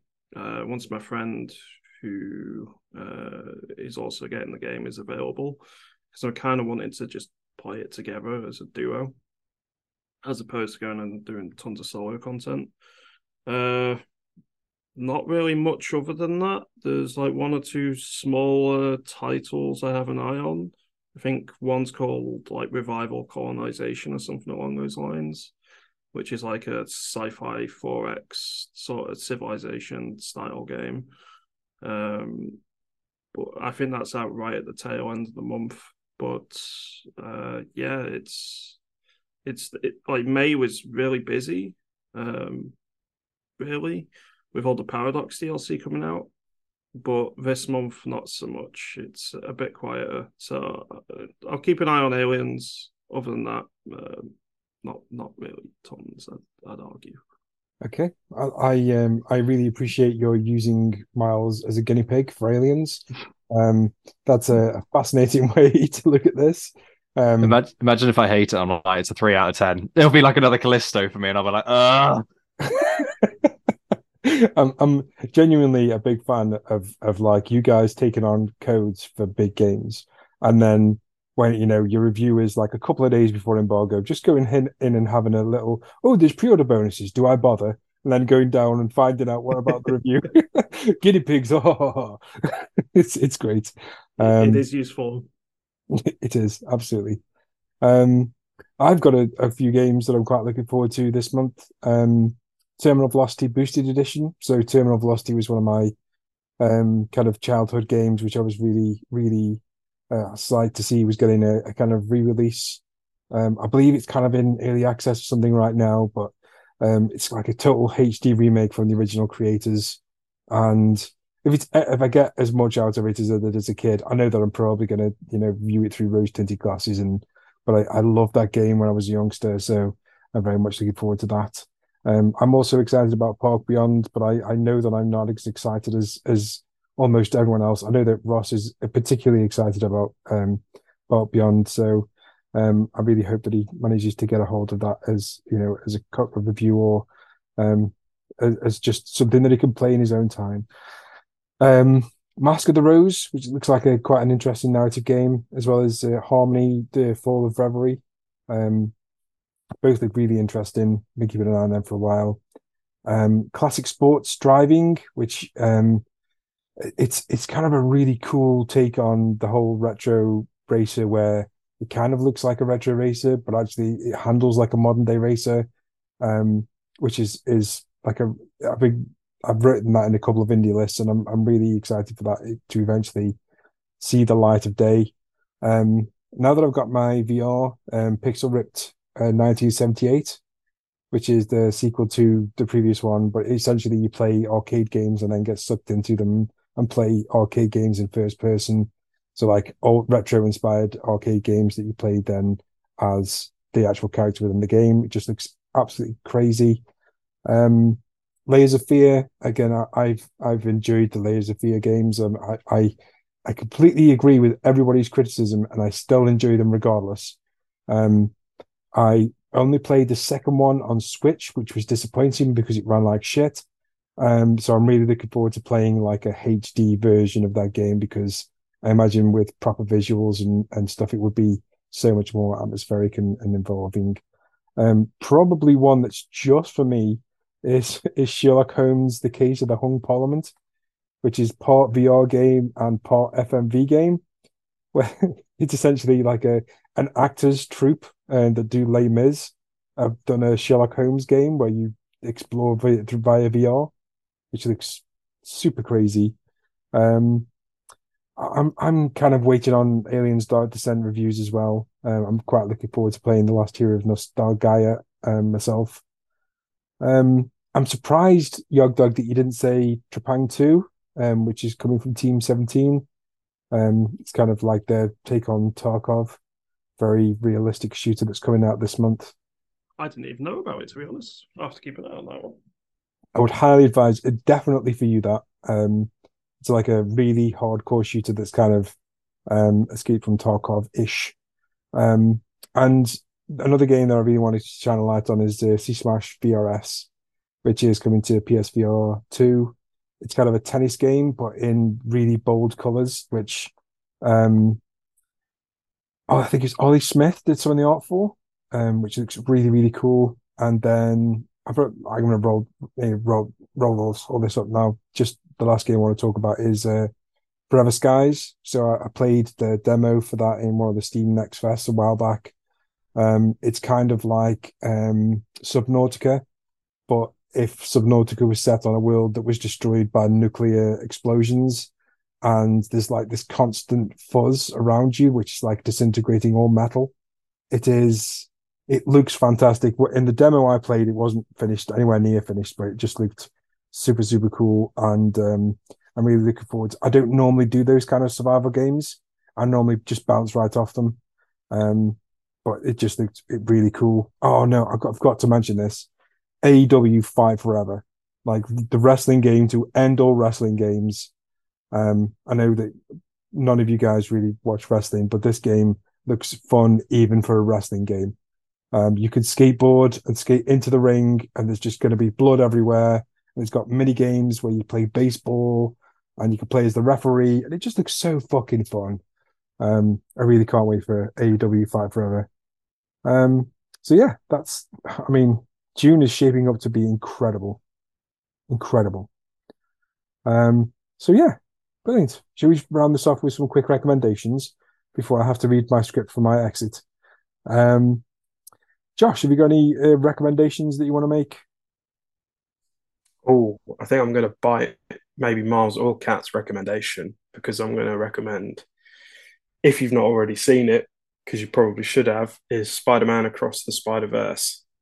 Um, Bastard. I knew it. I knew it. You can jump in on this recommendation with me, Miles. Um, I've absolutely loved it. I was floored by the animation.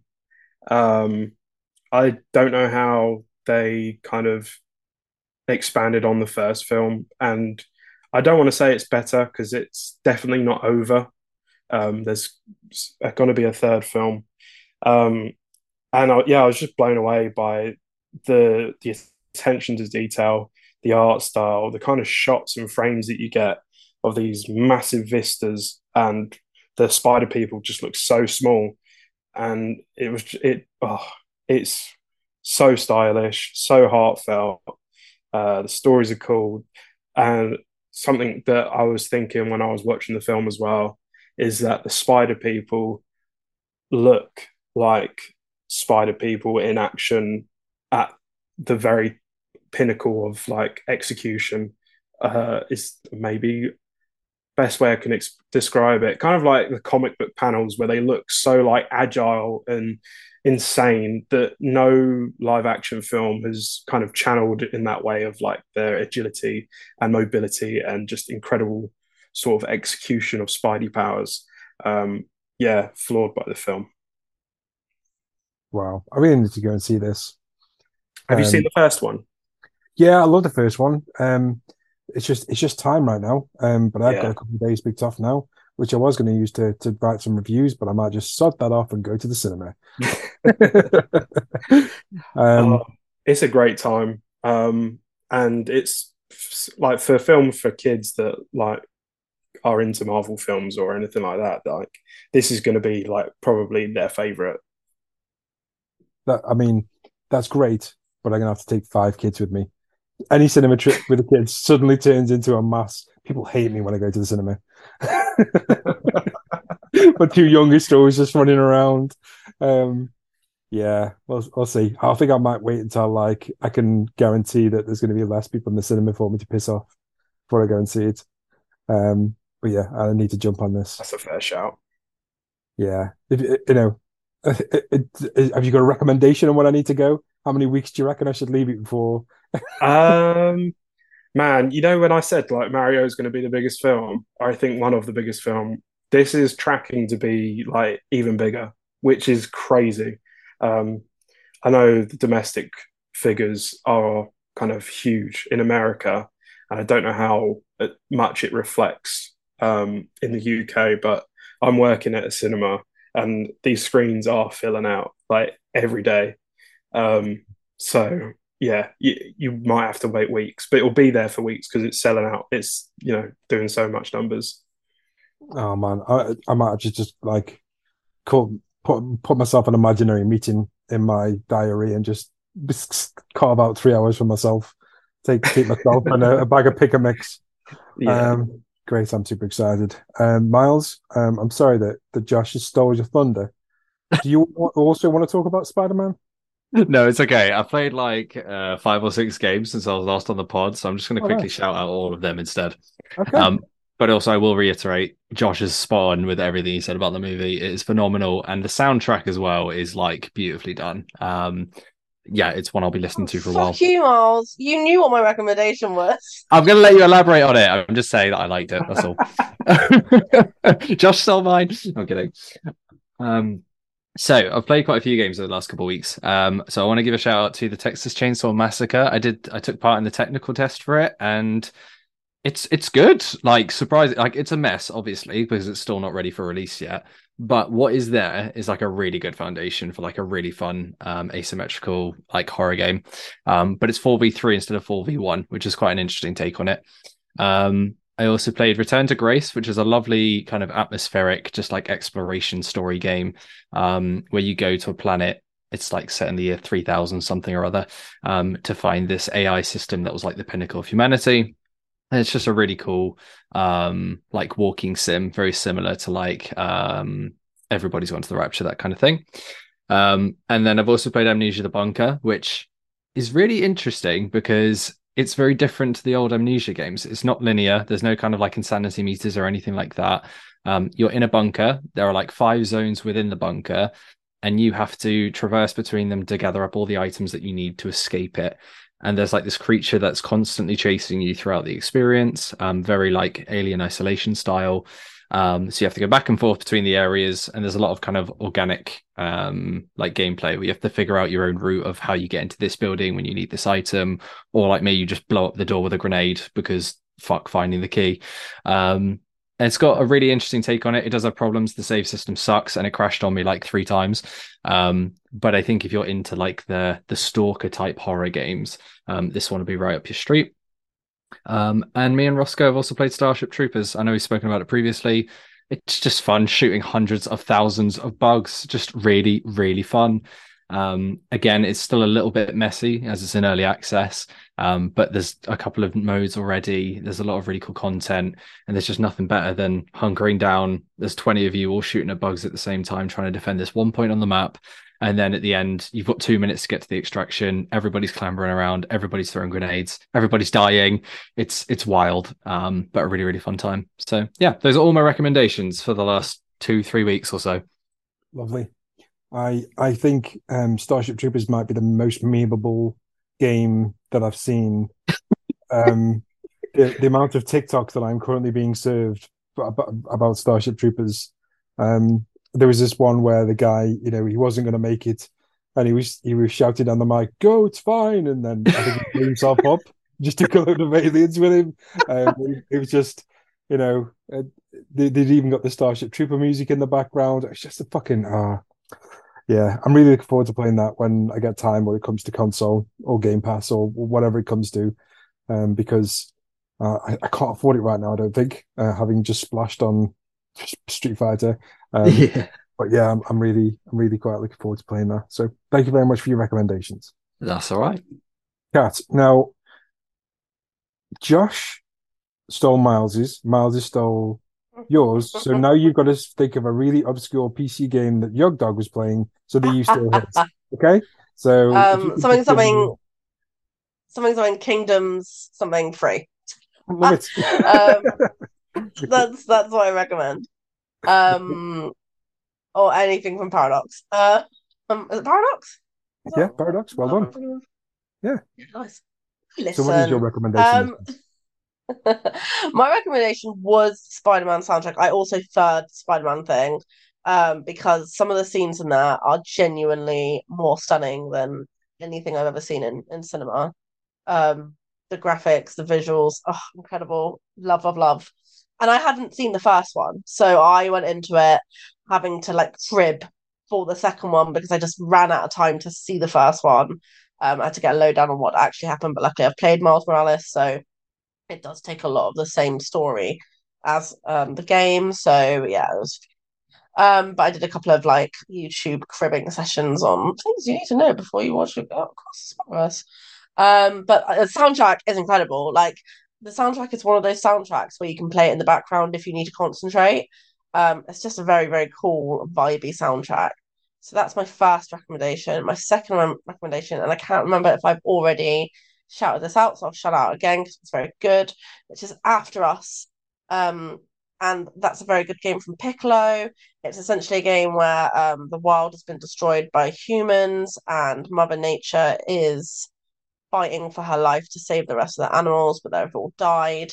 And um, you, as Gaia, need to take Mother Nature's heart and essentially find the vessels of the animals through the kind of really desolate world. Um, it's kind of like adventure, it's atmospheric, it's like an atmospheric platformer essentially, and I just really enjoyed it. Like at first, I wasn't really massively sold, and it was one of those games where the more I played it, the more I was like, can't put this down, and I don't want to put this down. Um, so yeah, I was always just like looking for the next world. There's like like the map is done like um like a constellation, and the constellation like points the different vessels that you need to find at the end of each chapter. And after like the second chapter, you can kind of go in which any direction you want. Um, so that's really cool. And then when you like save a little animal, and you save a soul of an animal, not a vessel, but like the souls, um, they start roaming around the world in their little like ghost forms, um, which is really sweet. Um, and you find memories of the human world, and yeah, it's just really interesting, and it's it's a very good game.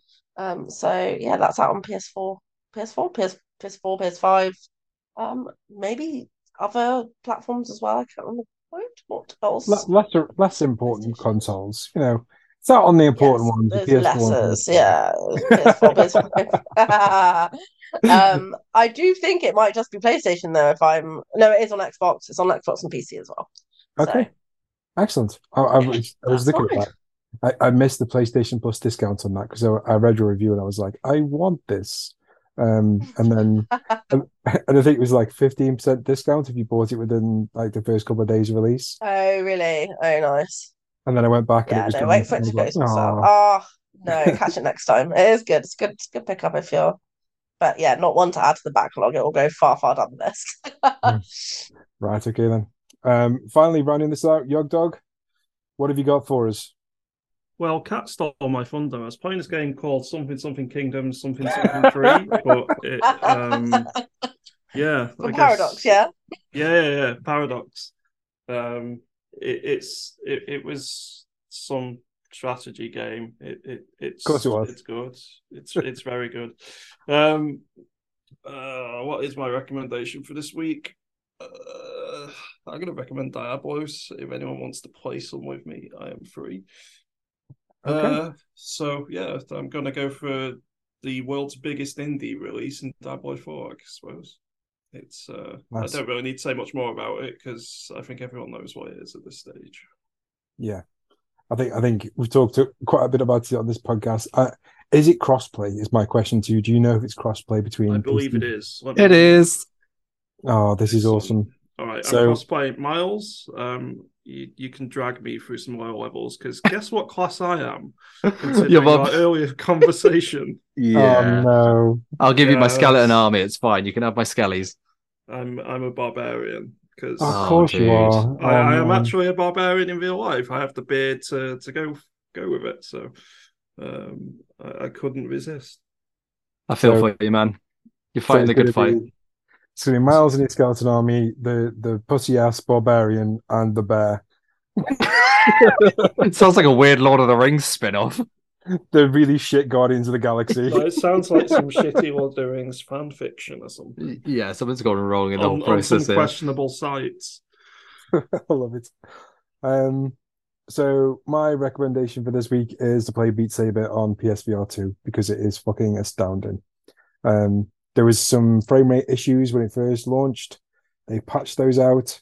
And my God, this game looks so good on PSVR 2. There's got like, they've added some new effects which were on the PC version. So it's like a big step up from the original PSVR. It's just so good.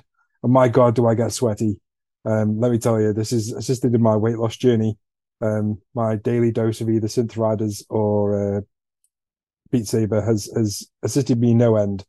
Um, but uh, yeah, if you, if you, I know you know just like five people in the world who haven't played Beat Sabers at this point. Um, me. do you know what? Yeah, you don't live too far away from me. I'm going to come in a car, kidnap you, and make you play some non-strategy games or like force you to play Beat Saber. I, I, I would love to come over and try your VR for Beat Saber, uh, Pavlov, and I'm sure you'll have a couple of other suggestions as well. Oh man, I, I've I'm I'm only a few games away from having every VR game at this point purchased and either ready to play and not yet played. Um, I haven't bought Pavlov yet, which is the one game that I actually one of the only games I haven't purely because I know I'm going to suck at it. So, yeah. I, I got a question. Are you looking forward to playing Beat Saber on Apple VR?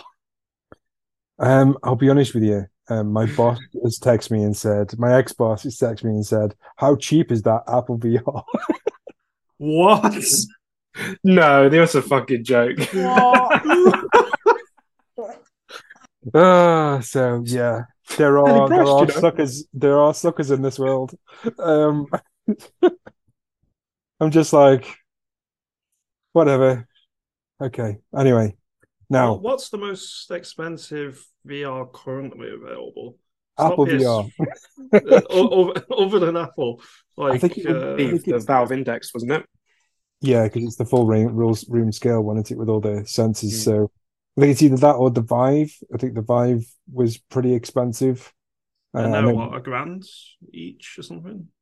Yeah. Um.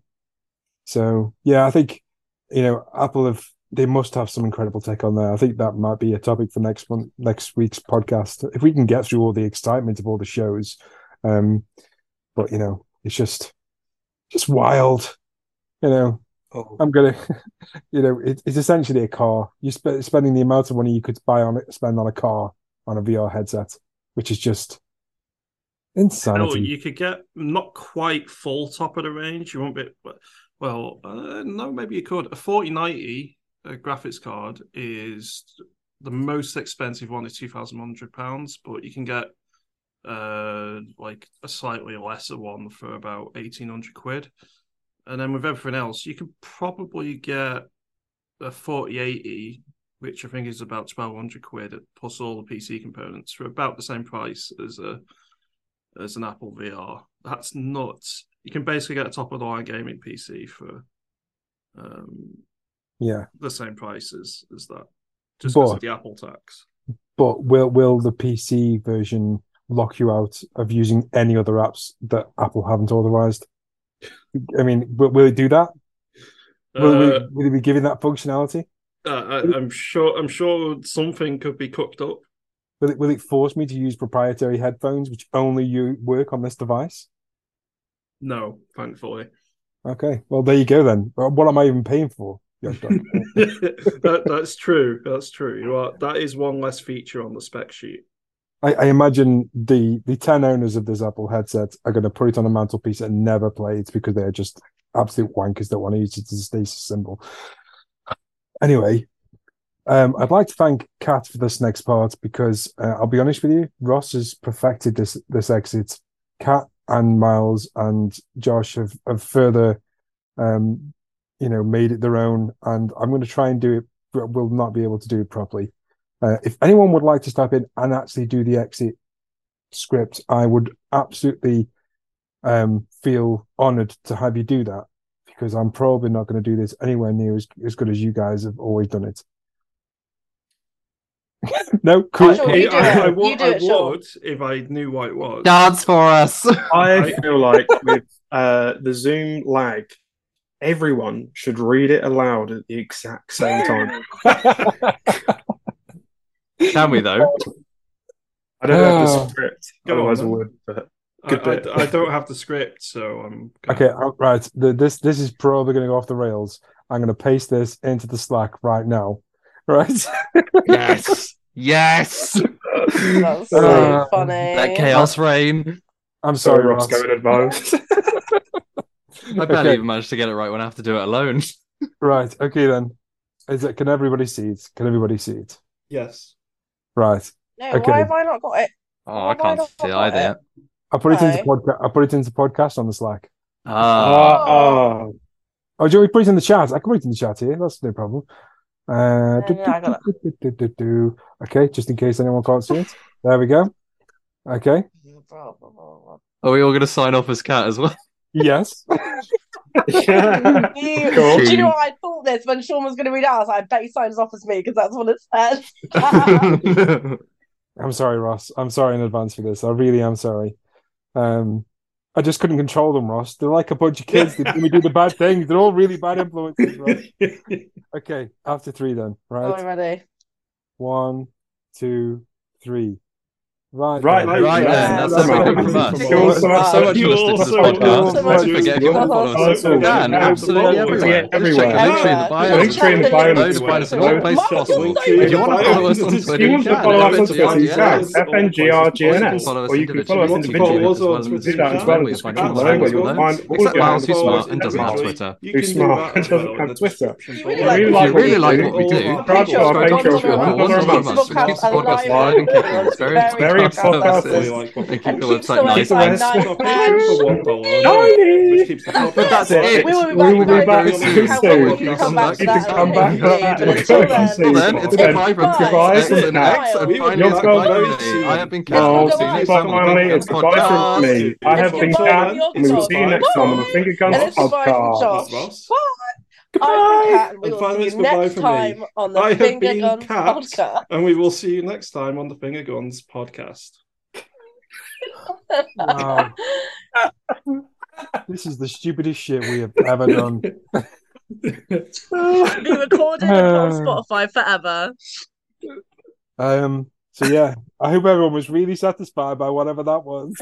I think that was the best outro ever, Um, ever recorded. Um. Thank you everyone for listening. Um. I apologize to everyone that just sat through that, and um, we'll catch you next time. I was Kat. See you next time on the Finger Guns podcast. Bye.